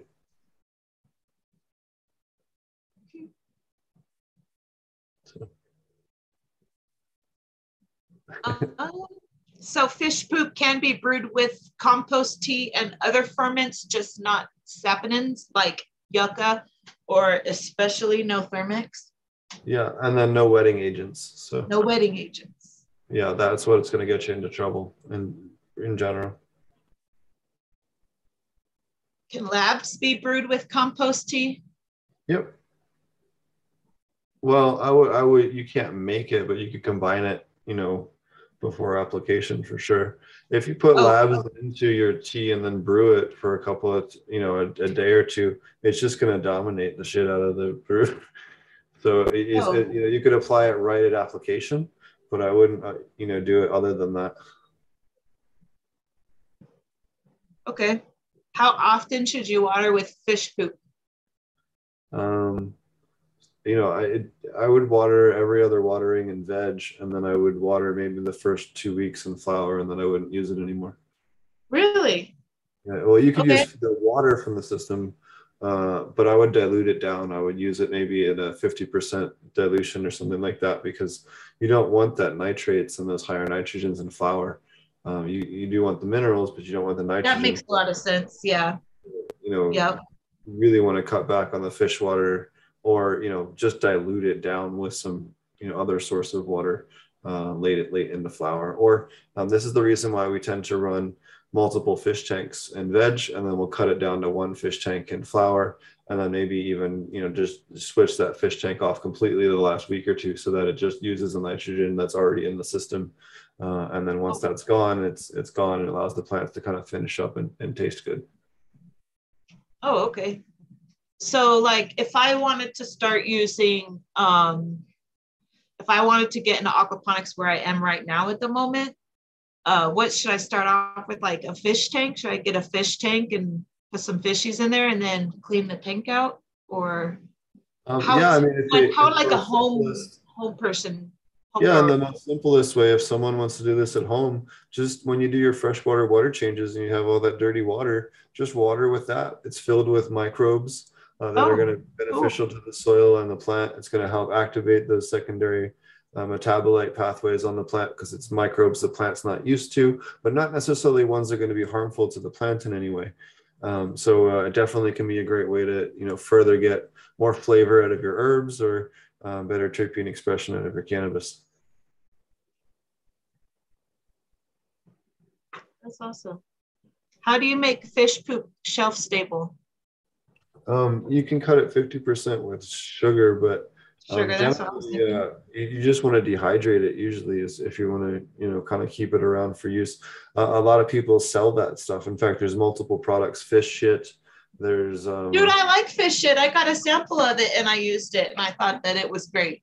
there's another one called fish nor and yeah, fish manure or fish nor or some, something like that. So there's a bunch of different products. In fact, the fish shit guys have been on the show uh, in the past. So- Oh, um, uh, yeah, they're they're cool guys.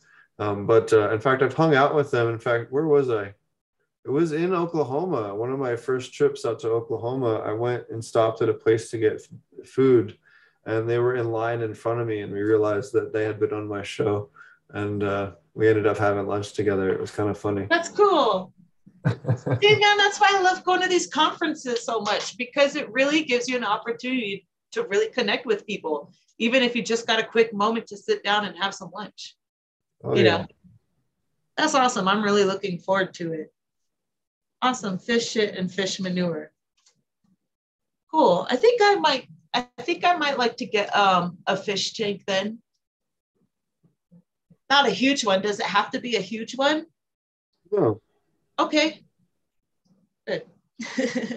I'll start it- small. you generally want to have at least a 40 or 50 gallon tank if you can get it um, but you know just look on craigslist and stuff like that or on uh, facebook um, you know marketplace you can always find some used ones um, just check and make sure they're not chipped and make sure that the silicone isn't you know in really rough shape if it is in rough shape you can always take a razor blade and cut it off uh, and reseal them uh, pretty easily. Even if you're inexperienced you can get a tube of it and it's not intimidating at all and you can get something for either free or you know a quarter of the price rather than buying something new. Uh, and then use that especially if you're not sure if you want to do it yet. It can be a great way to cheaply get what you need or you know there's tons of plastic tubs now. Even uh, just go to get some of the tough totes and stuff. You can get at uh, any box store these days. Um, those work just fine uh, if you're just trying to you know do it on a real basic level or even in a more urban setting and you don't want to waltz in with a giant glass fish tank uh, uh, you know that can reach just as good and a little less suspicious uh, if you have to uh, be a little more stealthy about what you're doing. I got some of those um, tubs recently. I have this this crazy idea about um, about having worm bins. I got um, one red tub and one green tub, and, and I poked several holes in them. And right now, I still have two 10 gallon pots growing with some cover crops, and you know they already got all the um, the bugs and the worms and everything already in there. Um, I was going to use one pot in each tub, and the green would would be for like vegging plants. So when I go to feed that worm bin, it would be specifically plants or food that's great for vegging plants. And then the red tub will be for blooming for the flowers. So whatever I feed that worm bin would be specifically more like maybe um, fruits or something like that. Something like plants like uh, food that would be really great for plants that are in their flower mode. So I'm really looking forward to that neat little experience. I mean, I'm not sure if it's going to do much other than just satisfy my creativity and fun with it. but I was thinking it might be an interesting idea if, if, if specifically you want your veg plants to get certain nutrients out of um, out of the worm poop on there. Like maybe if you were going to put some of your fish poop in some of those compost piles, you'd probably want to put it in the veg one. But like one compost pile, like one for veg and one for bloom. What are your thoughts on that? Yeah, so um, for the soil, anything soil, I generally do the same um, same kind of thing for both. I don't really have a different um, formulation. I, just feel like that's uh, kind of just more work. Um, and, and with the dual root zone stuff that I'm doing, we kind of just have set them one time and away we go. So we don't have a time where we're going to transplant them or anything like that. So it just doesn't work with the methodology that I prefer to work with. Now, if someone's really doing soil, um, yeah, maybe we'll have a different mix if we're up potting them uh, for that second that second pot. But even then, I generally still like to stick to the same thing because then once we're done with our run, we can cut the plants off, put some nematodes in it, treat it with some good IMO, go compost it, and then reuse it, right? So once we buy three or four turnovers of worth of soil, we don't really need to buy anymore because we can just you know reuse what we have and then have it rest for a period of time um, while we're not using it. So this way we can constantly, you know, just reuse that soil rather than it. One, it's a huge expense, and two, like it's much more ecologically responsible. And if you use good uh, soil building methods, you don't need to be rebuying the stuff over and over. You get it one time and you're done. There's no reason why you shouldn't be doing it this way. How often do you apply the IMO? Uh, we I generally do liquid IMO once a month if I'm going to do it in general for applications, but for aquaponic systems, we'll dose it. Uh, and when we're doing mineralization, so when we have the offline mineralization tanks with all the fish waste, um, we'll add liquid IMO to that, uh, oh. along with a little bit of labs to brew that all up so that it actually has a much higher chance of mineralizing everything in there because, excuse me, the, the different microbes in fish waste are wonderful. We've done a lot of documentation on that with aquaculture. But if I take the stuff from liquid IMO, a good IMO collection, it will increase the mineralization of that tremendously because it's all types of different microbes that are now going to, in addition to what was already there, mineralize the fish waste in whole new ways and, and make things bioavailable that previously weren't being made bioavailable. Um, so we take that, we mineralize that all up, then we shut the, the, that off for about an hour all the solids settle to the bottom. Then we take all the clear water off the top, which is the, the heavy mineralized water, goes directly back into the system. Um, that is just came from the system. Then we add more fish waste to it from the filters, and we top it off with uh, uh, the rest of the way with aquaponic water. We brew that back up again, uh, and then mineralize that. And then we do different lengths of time depending on veg or flower. And veg, we'll do maybe a three-day brew, uh, and flower, we'll do a, a seven or 14-day brew um, because the longer you brew it, the less nitrogen there is. You get a denitrification um, in the system. So um, it, it, just depends on what it is that I want as a result out of that brewing. Oh, interesting. That was a lot. um, one last question. Um, if you had uh aquaponic set up in that dual root zone, like how you've shown pictures before, like that last one you just showed where you got your soil on top and then your your water for the fish underneath, would that raise the humidity level in the room? Would it cause bud rot or or mold or PM? Um, the aquaponics system certainly will raise the humidity of the room, but um, it's, it's good because it's easy to hold the right VPD. Uh, and then you can just set up a couple of dehumidifiers and then run the water, if depending on what they're made of, just run that water back into the system. So you're just capturing that moisture and putting it right back in um, rather than having to, you know, run water all the time. You're able to recapture quite a bit of it. And there's many different facilities doing aquaponics and hydroponics now that utilize that. I heard you mention that uh, on a last show when you were talking about um, specifically which dehumidifiers are safe to use where you're reusing the water. Yeah, I don't remember which companies I'd have to go. Oh, not the company, but it was made out of some sort of metal. Oh yeah, you, you want to avoid. Yeah, you want to uh, ideally try to avoid the zinc ones because the zinc oh, ones to build up in the systems over time. Um, so that's the biggest one you want to avoid if possible, uh, as far as the condensers. You know, a lot of them are aluminum, which is the best one. Okay, so the aluminum ones are good. Mm-hmm.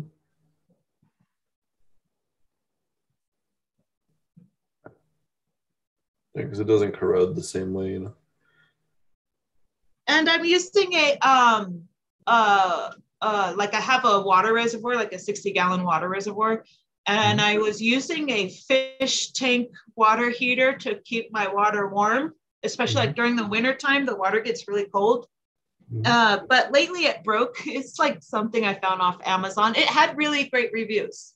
So that's why I bought it. But now it's like way too freaking hot and it won't stay low. So I was wondering, I wonder if you went to go get it, what's the best like what you would use to heat your water reservoir, like some, uh, the thing I got was a fish tank water heater. So imagine if you already have a fish tank, you would want something to keep the water warm. So what's the, best thing to use? I had to let my dogs in. I'm still waiting on the last one. um, the uh, I would look at the titanium aquarium ones are the best ones because if they dry up, it's not a big deal. Oh, is that an issue? Well, is it an issue if they dry up if they're not turned on? If they're not turned on, it's fine. Oh. It's the problem is, is that if it's on and the water level gets below that, or you're taking water out and forget that it's plugged in and it's glass, they explode. Um, or they'll melt whatever they just rubbed up against.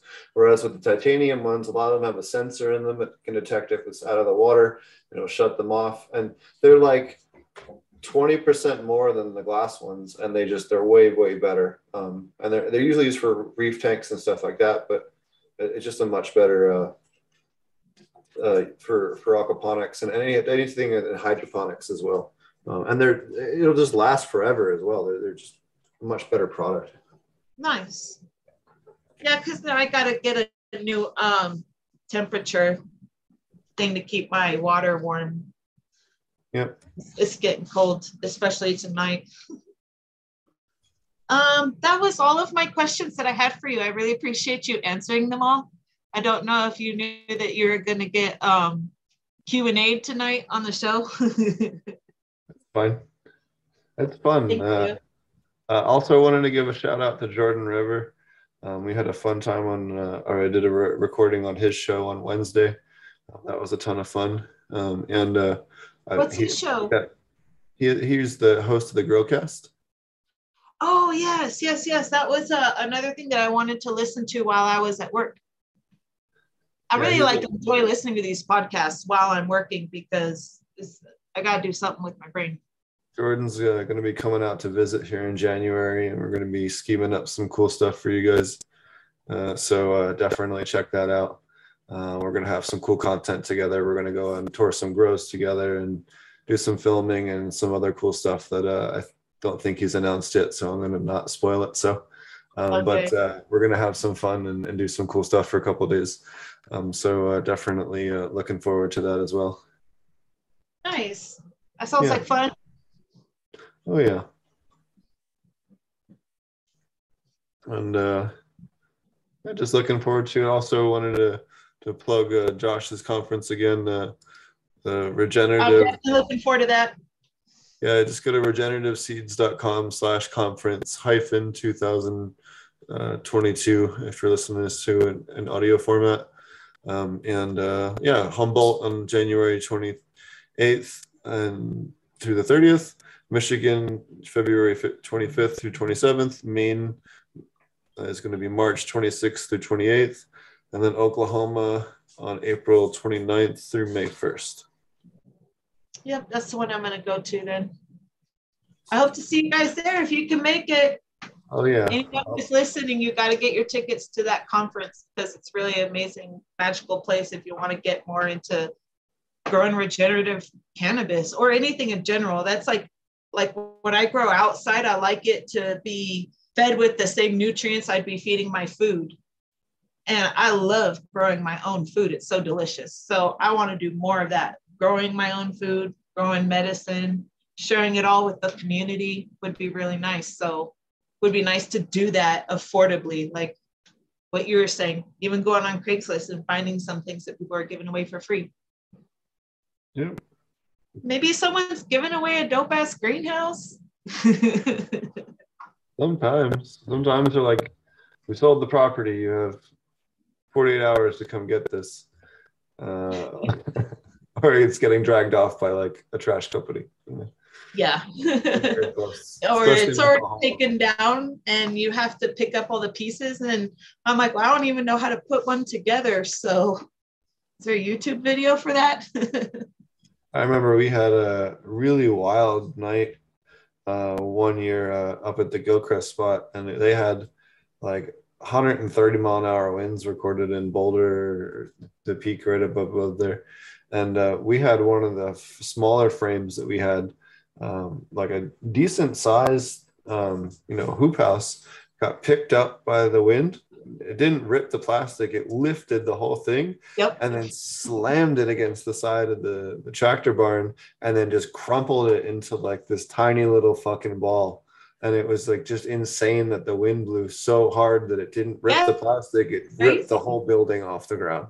Like that was just insane to me.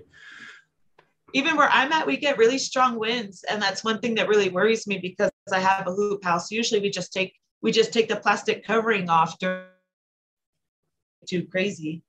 We did manage to tie it down, but I mean, you really got to hold it down with like really heavy boulders or rocks or something like that. I mean, the wind is then- extremely strong.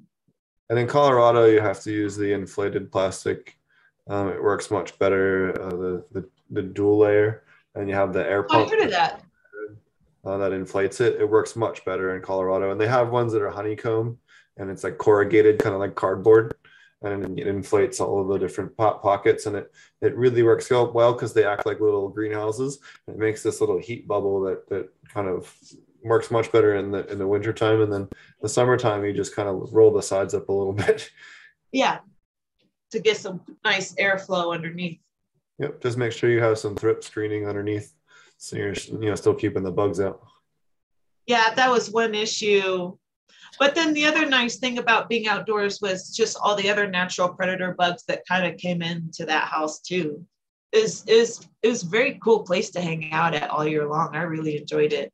I'm looking forward to doing it again. I just want to um, think a little bit more strategically this time because my hoop house is only so big and I can't grow huge ass monsters in there. I want to keep it a little bit more discreet next year. So instead of planting my seeds in January, I think I'm going to plant them in March just to keep them a little bit more under control. And I might be looking, I don't want to say that I'm not looking for sativa strains because I really do like those. I would like just maybe six plants out there and one, one with like all of them are completely different, different terpene profiles, different cannabinoid profiles. Hmm. I got a lot of thinking to do. Are you guys growing outside? Do you grow outside during the summertime? Oh yeah, Yeah, but the in Oklahoma you have to grow very specific cuts, or you're just gonna they're gonna fry, because we get really you know we'll get 105 degree, 107 degree days, and we'll get a weeks of 90, you know 95, uh, and then they can get really soupy, like crazy humid, and the plants will grow really fast in that. But if they're not cultivars, they're going to thrive in it. They'll get you know not the best buds, or the they'll mature strangely, or you'll have just more more pest issues. So, um, you know, African cuts do really well. Equatorial stuff does really well here because it's adapted to those more soupier climates. Uh, in the summertime, when the weather gets shitty, they they do, kind of do a little bit better. Mm-hmm. So yeah, that definitely makes a lot of sense. The other thing too is you know we'll start the crews up working on the fields and stuff at you know right at uh, at dawn, um, or we'll start everybody at like two or three o'clock in the morning. We'll work in the nursery. We'll work on the indoor stuff.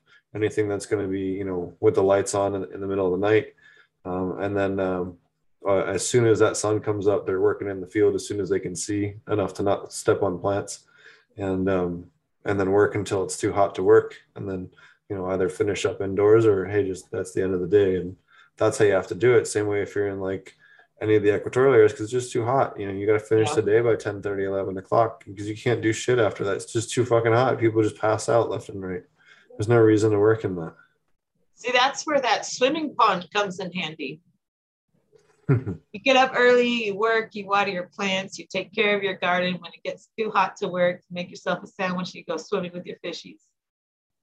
Even if it's, someone says, "What about without the soup? You're just hot." Yeah, even if you're in like the high desert, um, you know, again, you're going to want strains that are more adapted to the heat. A lot of the plant, more narrow leaf strains are going to do much better in that type of environment because they're not going to, you know, have that extra surface area to kind of fry. Um, you know, there's different. It doesn't matter if it's indica or sativa or what the chemovar profile is. Just sticking to those more narrow-leafed ones are going to be much better. Whereas in a you know a colder climate, the wider leaves are going to do a little better because they're going to absorb more heat and more energy um, from that different angle of the sun at your higher uh, latitudes.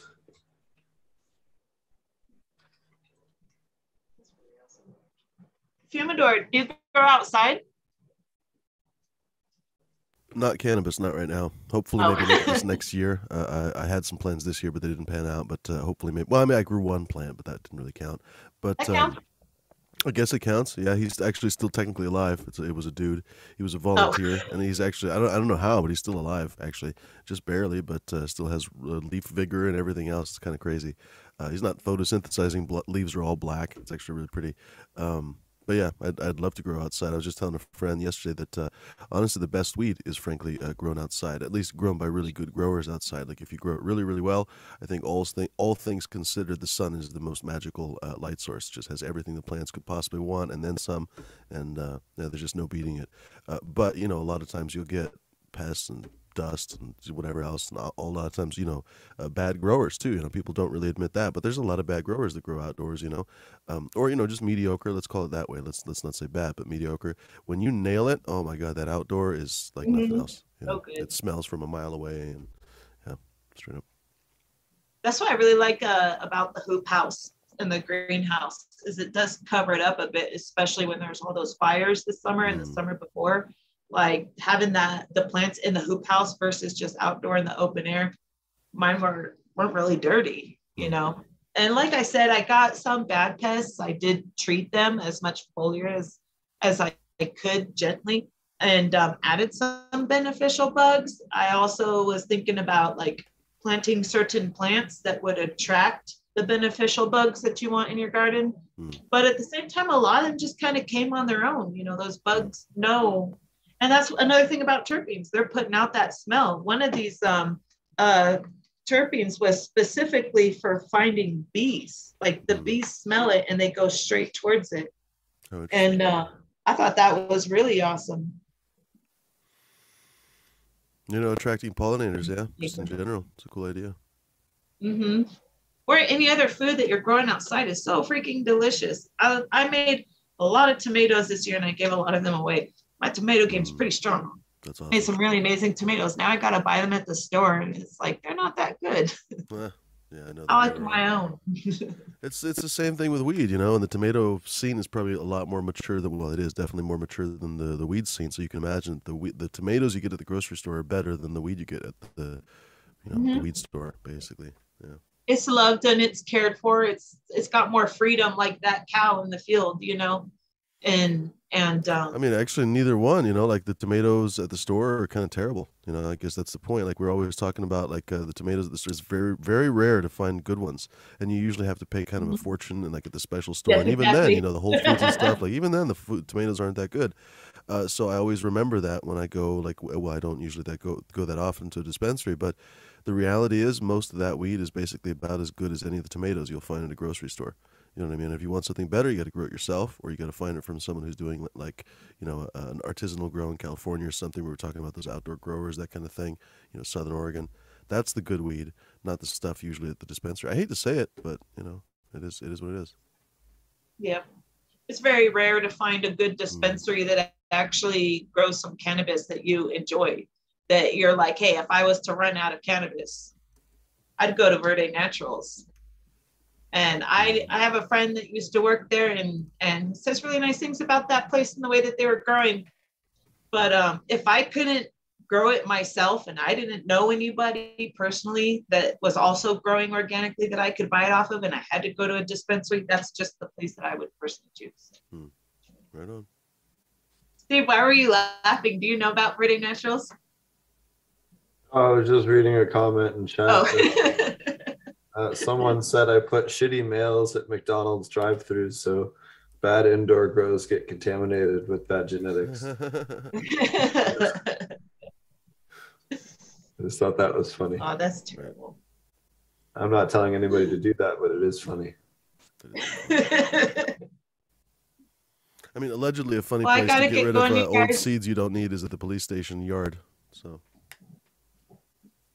Just sprinkle them on the lawn and then walk I, away. mean, I would never recommend anyone do that, but it's it would be It a would be hilarious funny, thing if it happened. Yeah, Don't be caught on camera. I Mm. mean, if you could just Wasn't, throw it uh, like it's bird.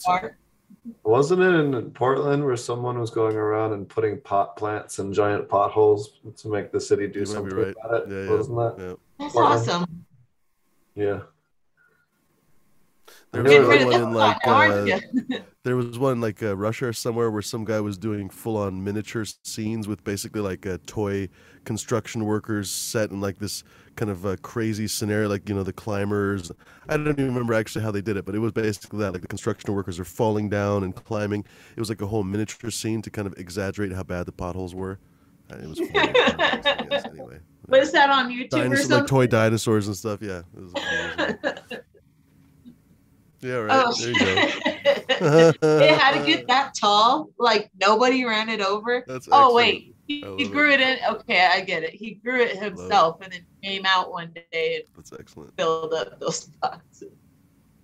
That's hilarious. I gotta get going, you guys. It's Right super on. late, and I gotta get up super early tomorrow morning. Right on. Thank Nice you so much for having me on the show. I really appreciate it. Cheers. Just to nice finally see you in person and be able to chat, it was really awesome meeting face to face. Yeah. Thanks for coming on. Watch tell everybody I- how to find you. Yeah, and um, and I'll see you at that regenerative conference. Why, why don't you tell everybody how to find you? Oh, me, yeah. Um, I'm Greens Goddess, Greens with a Z, Goddess. I'm on Instagram, and um, I also run the website lunagardens.co. But that website is if you want to uh, help educate someone, like maybe if you know a friend or a family member who might be able to use cannabis for their specific illness or disease, you would be able to find uh, some research that I have done, and, and there's tons of papers on there that talk about um, what's good to use and, and how you should use it, whatnot. Might be interested interesting for people like who are a little bit nervous, like say someone who has Alzheimer's. You know what I mean? And uh, my Instagram is it's mainly about that and also just growing organically. I made some beds and um, found some bugs. I do some videos, anything that I learned how to do. I also like just sharing it with everybody else. So if I learn how to do something, I like turning it around and sharing that with everybody else as well. And that was my greenhouse. I had a lot of fun in it this past. Oh, wait, wait, wait, wait, wait, wait. Um, if you go back down, there's pictures. That's uh, the the forest that I was telling you about. And if you pull it down up, it, there are um, pictures of the oil on top of some mushrooms. Yes, that one, top right corner. And there's one more on top of that. This was a video I did for my uh, res field during the summer. I was following a whole bunch of different things at the time. And, um, and even though that's a big 60 gallon reservoir, it's really not too many ingredients in there for how huge it is. I used to, uh, when I would water it, I would go ahead and foliar spray the leaves with the feed also, just to kind of cool them off a bit. But um, on one of those other pictures was um, some of the mushrooms that I had seen on my path when I was walking. Yeah, there's a good one. That's so that's Amanita panthera. That one's very poisonous. Oh, we definitely didn't eat them, but uh, they were super cool to take pictures with. yeah, that's that's not one that you want to eat. Okay, good. The poisonous ones, would they also not that, that's a cool one. I thought that was a cool picture right there. It's a guild one. I, that's another Panthera. So those were everywhere when we were on our hiking path. Yeah. I was just looking to see for other mushrooms too. Those might be the only ones. I really want to get into um, mushrooms just right now at this moment, I don't necessarily have the time to get into it. That was some food that I grown this year. Hikes, just you know, um, it's a bunch of random stuff. That was a letter to show how tall those plants got. Labs, when I made labs, I actually made labs and it didn't come out so well. And I got a few good pointers from some friends on uh, Instagram. And so I did it again and it was super successful the second time. So, what did you uh, do huh? What did you do differently?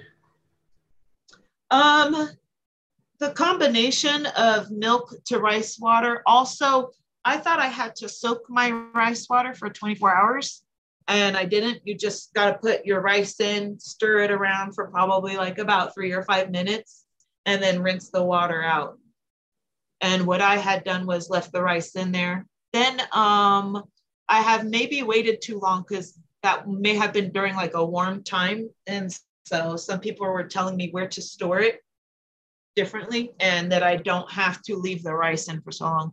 So I've done a lot of um, KNF stuff, but I've honestly never taken Chris Trump's class. Just I've watched his videos on YouTube. That's how I learned how to do most of the stuff that I did. So I'm really looking forward to um, seeing him over at the conference. I know he's going to be there, but I really want to sign up for one of his classes as soon as I can afford to. Mm-hmm. Well, thanks a lot for joining us tonight, and uh, it was a lot of fun having you on. Thanks, everybody. I really appreciate it. Thank you so much for having me on, Steve. Bye, yep. you guys. Take care. Take care. And um, that was uh, awesome. You can find her again at Greens Goddess, uh, at Greens Goddess on Instagram. Uh, and then also at, um, oh, hold on a second, Luna, lunagarden.co. Hold on a sec. Uh, lunagardens.co, yes. So definitely check that out. Um, it's Fumidor, you can find it, Fumador on the flavors on YouTube or on fumidoro.com. He has a wonderful selection of uh, uh, genetic preservation kits over there. Uh, some of them are, are quite awesome and uh, yeah, um, so definitely a, a, a, great episode, and uh, we'll have be back again next week. Um, I believe next week is our year in review. We're going to do a little more people in memorial because we lost quite a few good people this year. So we'll talk about that for a little bit, and then we're going to talk about our Christmas guide.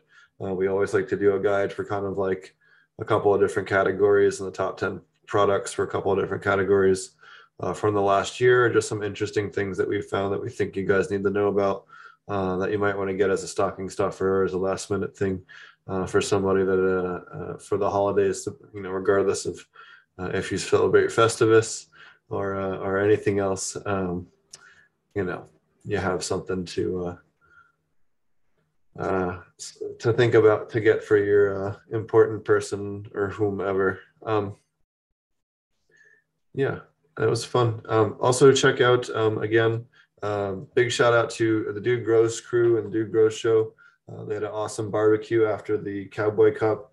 Uh, big thank you to uh, the Dude and Scotty for always putting on a, a, really good time for people that come out and support them. Um, and uh, it was a, a, wonderful time seeing everybody at the Cowboy Cup and uh, you know giving out some seeds and um, you know helping people out and uh, doing smoking a lot of great cannabis with a lot of people from from Oklahoma. So that was a lot of fun. Uh, shout out to JR Token, uh, hanging out with Jay, Jay Maestro. Jay Maestro is going to be coming on the show as a guest. Um, he's uh, finally able to, to lead the state of Florida, so that was fun um, to, to finally meet him uh, after all these years. Uh, and then what else? Um, Okie Grower and all the other awesome people. I'm trying to think who else I met out there. Um, I apologize if I forget. Uh, and we were hanging out, but uh, it was a, a, lot of cannabis that day and uh, a long weekend, uh, uh, just in general. So, uh, thanks everybody, and then also check out Jordan River. I'm sure that he that episode's eventually going to make it out to YouTube. I think it's part of his membership thing for a while, and then eventually it'll be released later. So um, definitely check that out. He was it was a really cool interview. We talked about a lot of cool stuff, uh, a lot of interesting topics that uh, uh, I guess we don't normally talk about. So it was a really cool episode. And um, check out also the episode we just did uh, earlier tonight uh, with Joda Herb. Uh, we did a great episode over on, on, kelp and seaweed extracts and, and seaweed and, and kelp meals. so that was a really good episode. Um, dropping a ton of science and and Nick over there dropping a ton of science. So that was a really really great episode. So um, uh, yeah. All right, uh, I think that's it for now. Um, we also have a ton of cool guests. I have uh, all the episodes. We, are getting more and more people uh, queued up for the show. I've been putting those in queue now that I have a little better idea of how to plug into YouTube now uh, on the back end. So anytime, as soon as I get somebody booked for a week, uh, I've been putting those up. So we also recently got Mila, the Hash Queen. Um, she's going to be coming on the show as a guest here in uh, in April or, or sorry January or February. Um, so that's going to be a super cool guest uh, that uh, is a, one of the only people that I spent some time with Frenchy in Nepal and stuff like that. So that'll be really cool. Um, and uh, we just have a ton of great guests lined up for a while. So uh, check it out. And um, yeah, I don't know. We have a, bunch of great episodes coming up. We have uh, every Wednesday a new release of a different edited episode from the uh, conference. Um, I've been working on getting, I still have to do day two of putting the chapters in uh, to make it a little easier for you guys to flip through the, the 12 hour version. But um, uh, we will, uh, I will get that finished on day two. But uh, um, we'll have all those. And then in audio format as well, we'll have those all out in, in the one hour versions as well. So um, check all that stuff out. I also have some new content once I finally have time suddenly kind of have a some new projects that are taking a lot of time lately. Um, haven't had as much time to make all the content I've been wanting to make lately, but I have a bunch of stuff on deck for you guys. So that's going to be coming down the pipeline. And uh, yeah, have a good holiday. Uh, I hope everybody's staying safe. And um, we'll catch you guys again uh, next week. Um, be sure to check out Fumador's show on Saturday. Uh, it's always a good time.